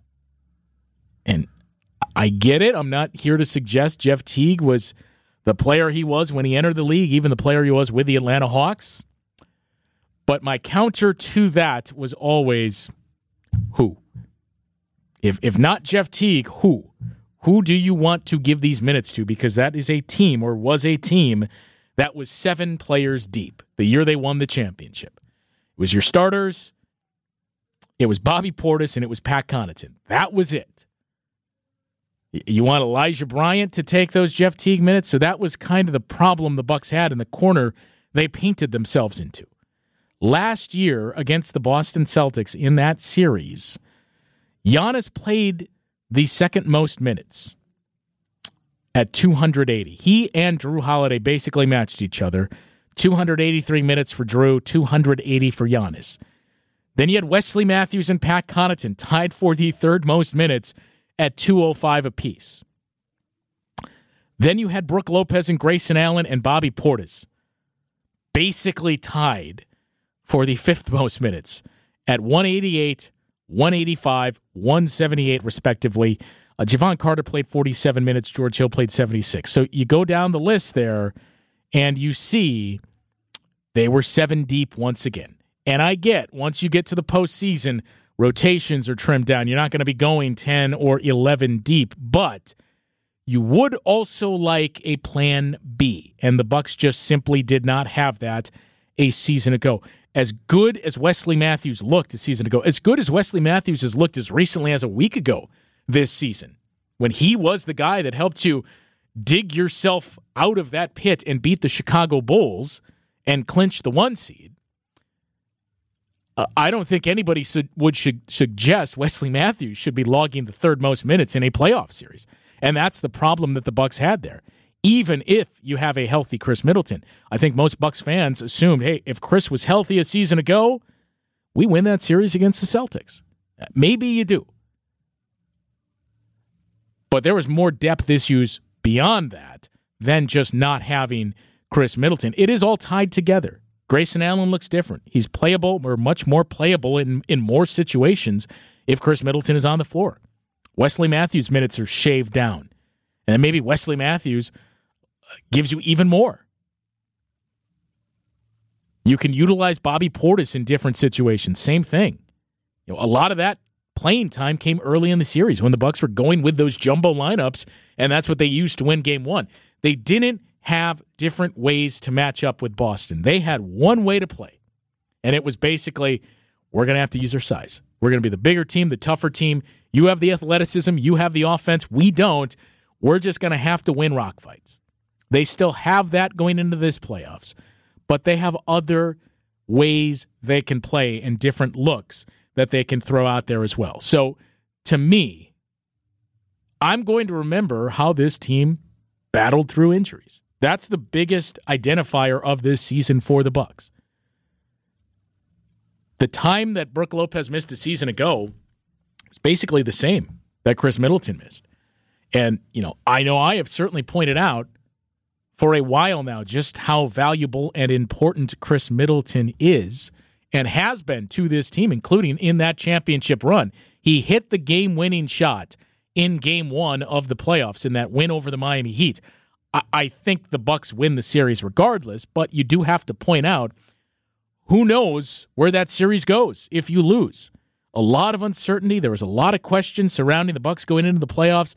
I mentioned it with Ben Golliver. We can poke fun at the 76ers. Believe me, I love to do it as much as the next. But a lot of those questions of, hey, do it in the playoffs. Bucks were facing those same questions all the way up until they won a championship. So who knows how things go if you lose that game one. Khris Middleton basically hit the game winner against the uh, Brooklyn Nets in game seven. The final field goal of the game, Khris Middleton in overtime in game seven. Khris Middleton, when Giannis went down in the conference finals, was the guy. Brook Lopez, huge as well. But Khris Middleton, biggest reason why that team pulled past Atlanta. And Khris Middleton, a 40 point game in the NBA Finals. They have a lot more depth and a lot more versatility in different ways to play this season. And a part of that, or a reason behind that too, is what we saw from that depth during the regular season. Jevon Carter to me is the first guy that'll come to mind when you talk about depth this season for the Bucks because early on he had that big game against the Oklahoma City Thunder. 36 point outburst. He's had a couple of them. And when you think about those moments this season where guys were out of the lineup, Jevon Carter's been huge. Bobby Portis was huge in those games. Uh, very, very early in the season. During the nine game win streak to open the season, we talked about, you know, Buck's record in games where only one of the big three plays, not great. And in games where none of them played, they had not won. Previously winless in those games. I believe it was 0 4 coming into this season. Right off the bat, first situation they had, they won. That Jevon Carter 36 point game against the Oklahoma City Thunder had another big game against the Thunder. MarJon Beauchamp early in the season got a lot more minutes, had some big moments. Right out of the gates, that big game he had against the Minnesota Timberwolves. Grayson Allen, a guy that, if we're being honest, didn't have a whole lot of fans. You listening to the show, you Bucks fans on Twitter, you Bucks fans in the arena, not a whole lot of Grayson Allen stands at the beginning of the year. But Grayson Allen had a tremendous season for the Bucks, an important bounce back season for Grayson Allen. And, you know, perhaps most importantly, we saw Brook Lopez and Jrue Holiday both show off what they still have in the tank offensively and what they are capable of giving you. So in years past, you know, the first year Bud was here when Giannis missed time. 10 games I believe that he missed. The Bucks went 5 and 5, but they started 5 and 0.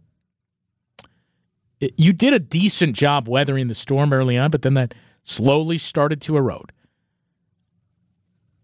This year, that wasn't necessarily the case. And again, it was the growth you saw from Jevon Carter. It was Bobby Portis. As you'll hear every opposing coach. I've, I've mentioned, I hear opposing coaches talk quite a bit about Jrue Holiday this season. In years past, it was Giannis and just wax poetic about everything he does so well and, and why, hey, I love Jrue Holiday. I wish I had him on my team. I wish I had 12 guys like Jrue Holiday.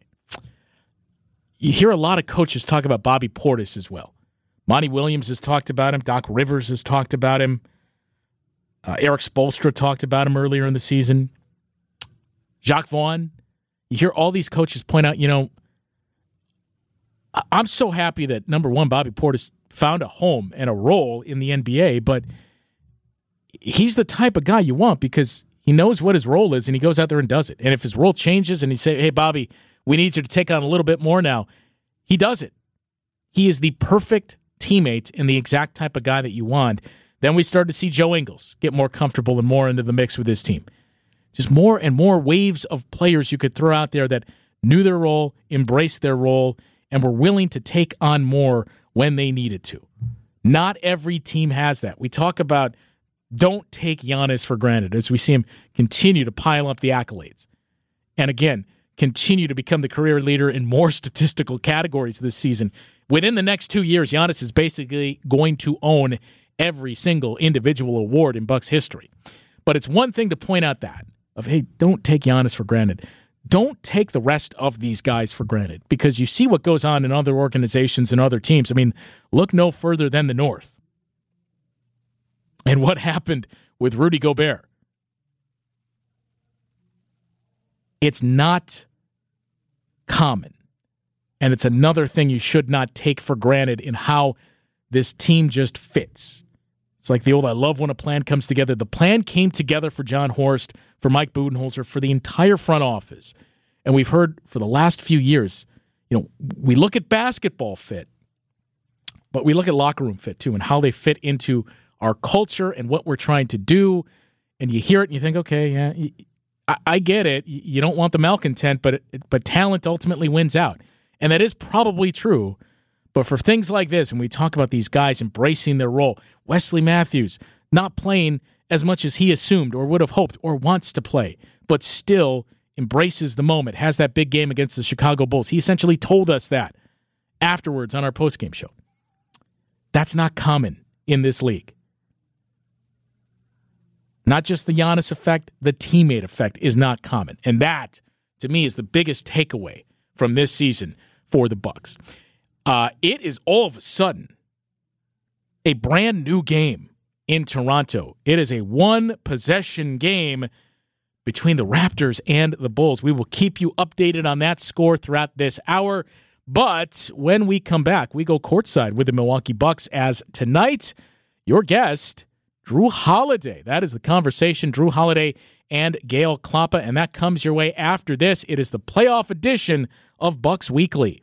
The names you know. We're joined by one of the key players on the Bucks roster, Bucks forward Pat Connaughton. He's a player that Wisconsin fans know well. Wesley Matthews, a majority owner and the current governor of the team, Mark Lasry. Talking about your favorite basketball team, from on the court to off. You never know; you might not have that many years left. So the hunger is for sure still there. But I mean this. I think the fans in Milwaukee honestly recruited Bobby Portis more than anybody. I mean, he loves the fans in Milwaukee. It's time to go courtside with the Milwaukee Bucks. Here's your host, Gale Klappa. Hello, everyone. I'm Gale Klappa, and this is Courtside with the Milwaukee Bucks. It's signed, sealed, delivered. The 22-23 NBA season is in the books, and the Bucks were simply the best. Now the team stands in waiting. Home court advantage secured for the playoff rounds ahead. From Milwaukee to Minocqua and beyond, hopes are running high. Tonight, we sit down with one of the good guys. In his pro career, he's been named NBA Teammate of the Year. Opponents call him the best two way player in the league. Coach Bud simply calls him a winner in every sense of the word. Our guest is Bucks All Star guard Jrue Holiday. Jrue, thanks so much for joining us here on Courtside. Hey, thanks for having me. Well, Jrue, you've just finished your 13th year in the NBA, and arguably this was the most productive season of your career. Your thoughts, Jrue, on the accomplishments of the regular season? You know, um, I think I think it went well. Uh, this is the first time I've ever been on a team that's been number one in the East, uh, or number one in the NBA in general. Um, number one seed going in the playoffs. I think it's a great accomplishment, especially for my career personally. But man, I've really just been having fun. Um, I think that's probably the biggest part for me as an athlete and as a player. Is uh, year 14, I'm still having fun and, and loving what I'm doing. So um, that's always a great thing. Uh, it sure is. But Jrue, with Khris Middleton recovering from injuries for much of the year, the Bucks seem to rely on you to be more aggressive on offense. Your thoughts?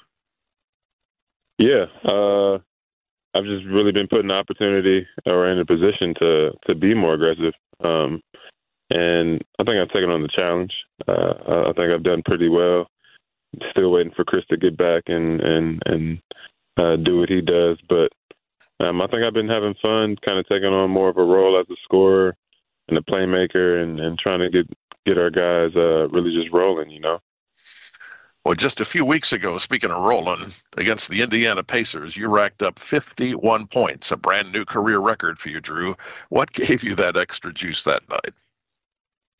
You know, um, I think just sometimes you kind of get into a groove. You know, you get into a, a position or a mind, a mind space, a mindset there where um, you just feel like you can't miss and everything's going your way. So during that game, it felt uh, real comfortable. It felt like uh, anything that I kind of threw at or around the basket was going in. So I, I took advantage of that.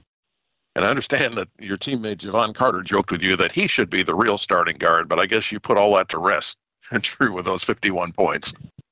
Yeah, that's that's that's my guy. I love Jevon and what he brings to our team and the energy that he brings. But um, he's going to be in this league for a long time just because of how aggressive he is defensively and how well and how well he can shoot offensively. But um, again, I have guys on my team that motivate me, and it's not just by words, but it's by their actions and uh, the way that Jevon goes out there and performs, and how hard he plays, and how well he plays.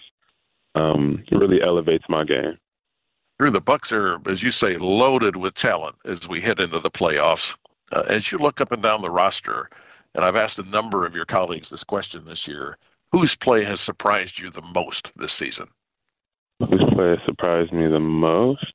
Um, you know, I wouldn't say that this guy surprised me. Um, I've seen him do it before, but uh, I think Brook Lopez. Um, I think not having him for the whole season last year, um, him kind of battling an injury and then coming back right before playoffs. Uh, he wasn't himself, but the way he's been playing this year has been amazing to me. Um, I I love how he's been playing defensively. Uh, I I think that he's um, defensive player of the year, but offensively, he's just an X factor for us. Some nights he looks like the old Brooklyn Brook, Jrue. Yeah, yeah, the guy who scored so many points. I think he's still leading scorer of of, of the Nets. So um, I think how he's kind of extended his range from back then from two pointers now out to three pointers has been has been insane and, and great for our team in terms of spacing and just a threat always. Your, your usual assignment is to guard the best offensive player on every team the Bucks face. Looking back over the season, think about the two or three toughest challenges. Who are the two or three toughest scorers that you, you tried to lock down this season? Let me think. Uh, I think having a chance to go against Donovan Mitchell this year was tough. Um, I really like his game and how he plays. Uh, very athletic, uh, volume scorer. Um, I, I, would put DeMar DeRozan in there too. I think he's definitely a uh, a world talent and, and how he can score that basketball. And then um, I think Shai Gilgeous-Alexander is a tough guard. He's uh, kind of slippery and sly. How he gets to the basket. Um, he can shoot the ball really well. Has great footwork. Uh, very very quick as well. So I'd say those three guys. And it's possible, I guess, Jrue, that we could see DeMar DeRozan in the playoffs. Very, very, very possible. Um, we'll see what happens. You know, I'll be I'll be tuning in to uh, to see who we get in that eighth spot. So, uh, just really excited for it all to start. We'll have more with Jrue Holiday in a moment. This is Courtside with the Milwaukee Bucks on WTMJ. Coaches and players all talk about how the playoffs are a different animal in the regular season. From your perspective, what are the biggest differences? Um, I think the biggest differences are the intensity, um, what you're playing for. Uh, I think during the regular season, you you play for a playoff spot, and then once you get to the playoffs, it's to earn the hardware to get the ring, and um, and that means a lot. Um, I think that you can lock in specifically on teams and players, on strategies, um, and try to figure out your advantages. And that that really makes um, the game a lot tougher. But it's a challenge, and it's a fun challenge to have, especially with a team like I have. Amen.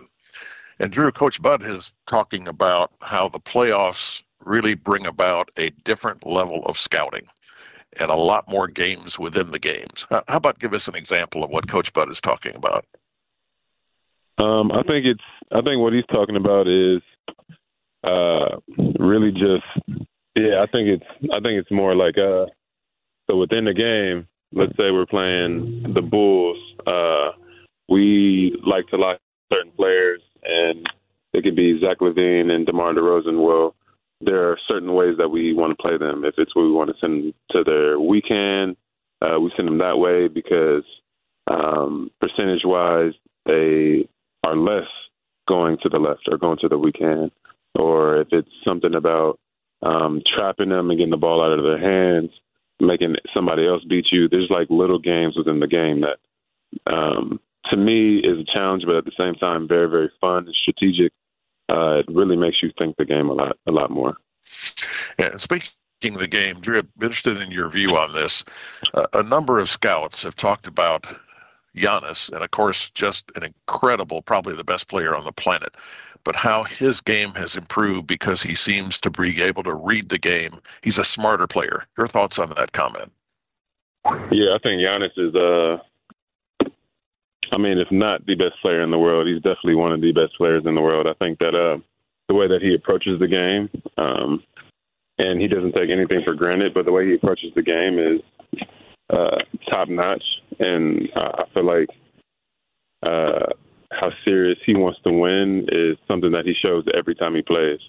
And you know, during the regular season, when um, sometimes the we could be in the middle of the season or kind of getting toward the end, and you kind of uh, relax a little bit. Giannis is still going 150 percent. He's still worrying about his body. He's still taking every game seriously. The games that we need to win, he does that. So I think his mindset is is probably one of the biggest parts of what makes him the best player in the world.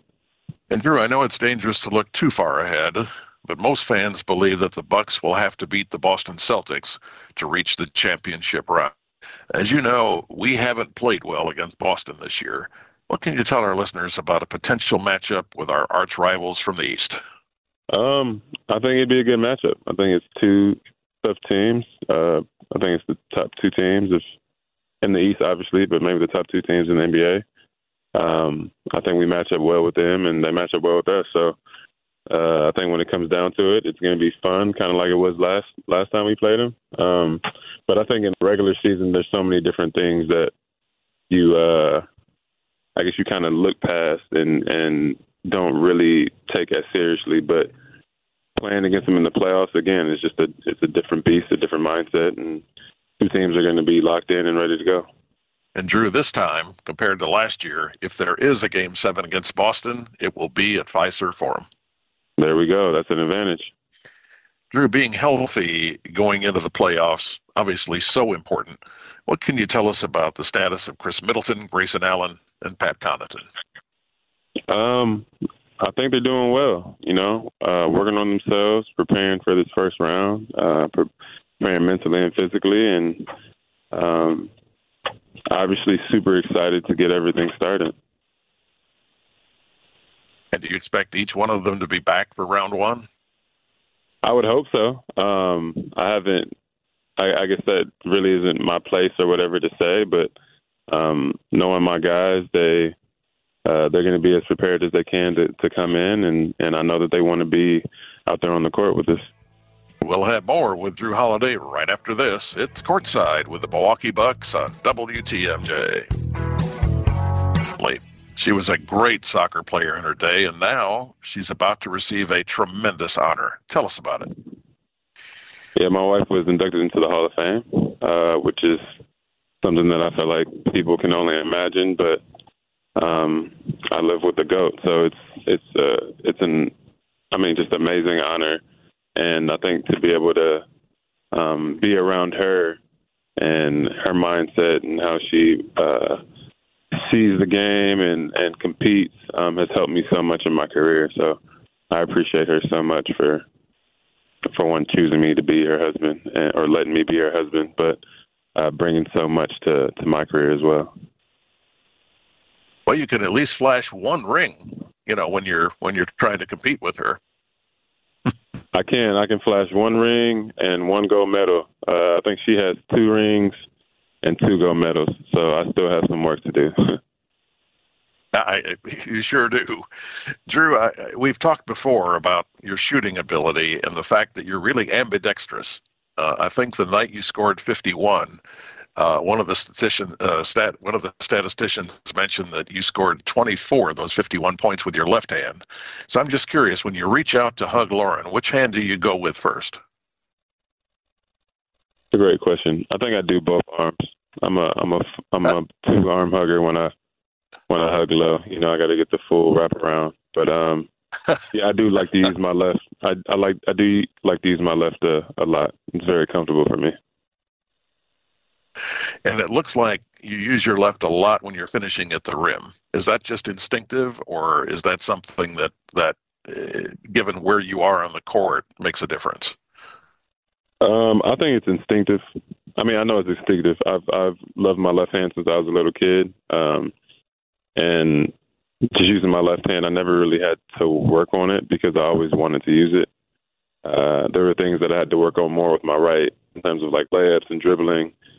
Um, I had to do a lot more. I had to concentrate a lot more with my right hand. So being able to have that left hand and people not think that uh, I like to go left and um, I do think having the ability to use both hands is an advantage for me. Uh, Jrue, you and Lauren, switching gears a bit here, have been so active in giving back to the community. How about give our listeners an update on the work of your foundation and where you want to take it next? Yeah, so we um, just had uh, an opening for our uh, for our foundation for application for applicants.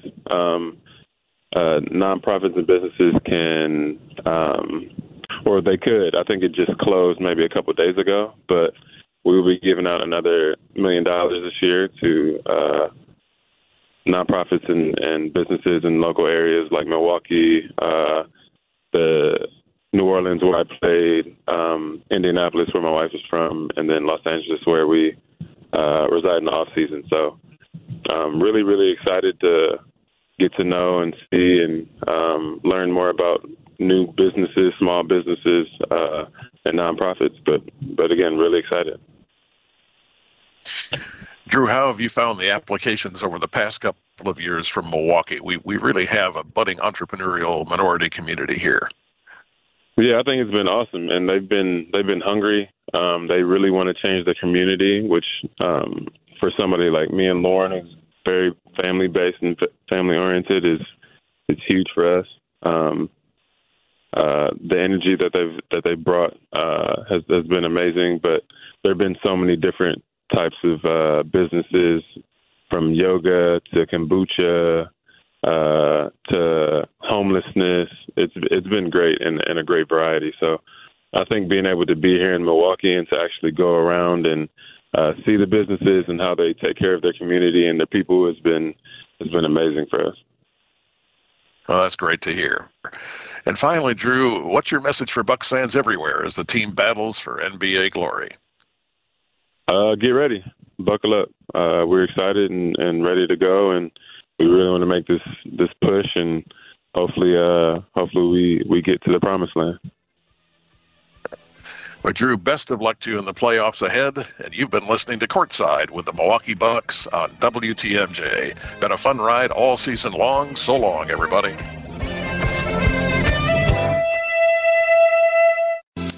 Of uh, courtside with the Milwaukee Bucks, um, we have seen quite a turn of events in Toronto, where at one point the Toronto Raptors led this game by 19, and it it seemed as though the Raptors were going to sprint to Miami as a Toronto nearly a wire to wire victory here. The Bulls took the lead once early in the second quarter. Other than that, the Raptors had led from the opening tip all the way until the last few minutes of the game. And again, as many as 19 they witnessed that lead balloon to. But it is now 107 105. The Chicago Bulls lead the game, but Pascal Siakam is at the free throw line with two more free throws. He was fouled on a three point attempt. He can tie the game if he hits all three with just over 10 seconds remaining. 12 seconds left officially on the clock. And it seemed like this was well out of reach here and over. Not so fast, though, as the Chicago Bulls may be headed to Miami to take on the Heat. And if that's the case, if you get a Bulls Heat battle for the eight seed, whoever wins that game is going to play the Bucks, which would mean the previous two teams the Bucks played in the first round of the playoffs is who they would have to open up the postseason. They played the Heat in the first round two years ago. They played the Bulls in the first round, obviously, uh, last year. But uh, this is getting interesting in Chicago, and now Pascal Siakam missed the second free throw. So there is drama in Toronto, something we did not think we would see as recently as 15 minutes ago between the Raptors and the Bulls. Mentioned the playoff schedule already. If you're the Bucks, uh, the good news is you get a lot of rest. So if a guy like Grayson Allen, Pat Connaughton, even Khris Middleton, if if those guys are not healthy right away, you do get some extended time off. Pascal Siakam goes one for three on the free throws. So you do get some time off to to get those guys ready for the second round when the matchups start to change significantly. Again, we can't sleep on the Cleveland Cavaliers, and uh, if all goes to plan, we could be in for an epic conference finals between the Bucks and potentially uh, the Boston Celtics. We will step aside one more time when we come back. There's 11 seconds left in Chicago, or excuse me, in Toronto. So when we come back, we expect to know who has won that game between the Raptors and the Bulls and who will go to Miami to play the Heat on Friday with the winner of that game taking on the Bucks in the first round. We'll get you the final score and take a look at the weekend. Everything we have planned here and inside of Fiserv Forum and Deer District. We'll give you the details as we wrap up the three-hour playoff preview of Bucks Weekly next. Three.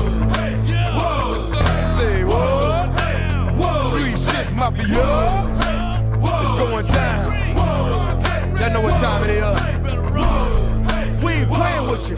In the club, in the street.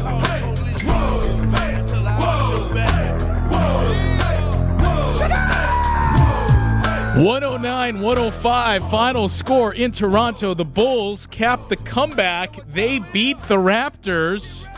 And the Chicago Bulls are off to Miami on Friday to play the Heat. It'll, it will either be the Miami Heat or the Chicago Bulls playing the Bucks in the first round of the playoffs. Those the last two teams the Bucks drew in the first round. The Bulls last year, the Heat two years ago. What a comeback by the Bulls. The uh, the Raptors missed 18 free throws in that game. I mentioned Pascal Siakam missed two when he was fouled on a three point attempt, but the Raptors missed 18 free throws in the game. 50 or 62, I beg your pardon, combined points from DeMar DeRozan and Zach LaVine. So now we know it's going to be one of those two teams, the Bulls or the Heat. And I guess I will uh, wrap up the show here in the closing minutes with uh, the lazy cliche question: Boy, who would you rather play if you're the Bucks? I would much rather play the Miami. Let's let's preface with this: the Bucks will beat either of those two teams in a playoff series, especially in a best of seven series. That being said, I would rather play the Miami Heat than the Chicago Bulls. There's just no offense in Miami. And I know Sunday, the regular season finale edition of Bucks Talk, we said, hey, the Heat, they're a pesky team. Like it's not going to be fun to play them. They're, they're going to grind you down. They're going to play defense. They're going to slow down the game.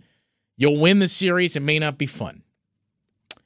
Bulls can do the same. Again, defense has been the story for the Bulls in the second half of the season, and they have guys that can score. They don't have a consistent offense. They don't necessarily have a good offense, but they have guys. When you see tonight, DeRozan and LaVine, 62 combined points. They have players that are capable of that. I would much rather play the Miami Heat than the Chicago Bulls in the first round of the postseason in the playoffs. But again, it's going to be Miami or Chicago in the first round as the Bucks' opponent beginning on Sunday. Um, I mentioned what we wanted to get into with Jrue Holiday, and um, just kind of ran out of time. But I'll I'll do the cliff notes of it here. I am very curious if Jrue Holiday will become an all NBA player this season because for the awards discussion, we, we've had it countless times on this program. Giannis is not going to be the MVP. Giannis, we think, is the MVP. Giannis's numbers are just as good as Nikola Jokic, just as good as Joel Embiid. You have three very, very deserving candidates for the MVP this season. Three guys that just unfortunately had the great historic season together in the same year as the other two. But it is a narrative award. The narrative is set for Joel Embiid to be the guy because it is his turn, and that's how we view it. Defensive Player of the Year, we saw at at one point, Brook Lopez was the front runner. I would be surprised if Brook Lopez wins it, but I do think of all the awards, he has the best chance of winning. It's going to come down to Brook Lopez, Jaren Jackson, and I think Evan Mobley. And the conversation is going to be: Do you do you feel like Jaren Jackson has played enough minutes in games to give him the the award? If so, yes, he will get it over Brook Lopez. And look, Brook is the best rim protector in the league. Jaren Jackson Jr. is probably the best defender with everything that he brings. His ability to, to defend the perimeter, his shot blocking ability, his switch ability. He's very good. Sixth man of the year, Bobby Portis has been very good for the Bucks. You look at the double doubles; he's been great down the stretch for them.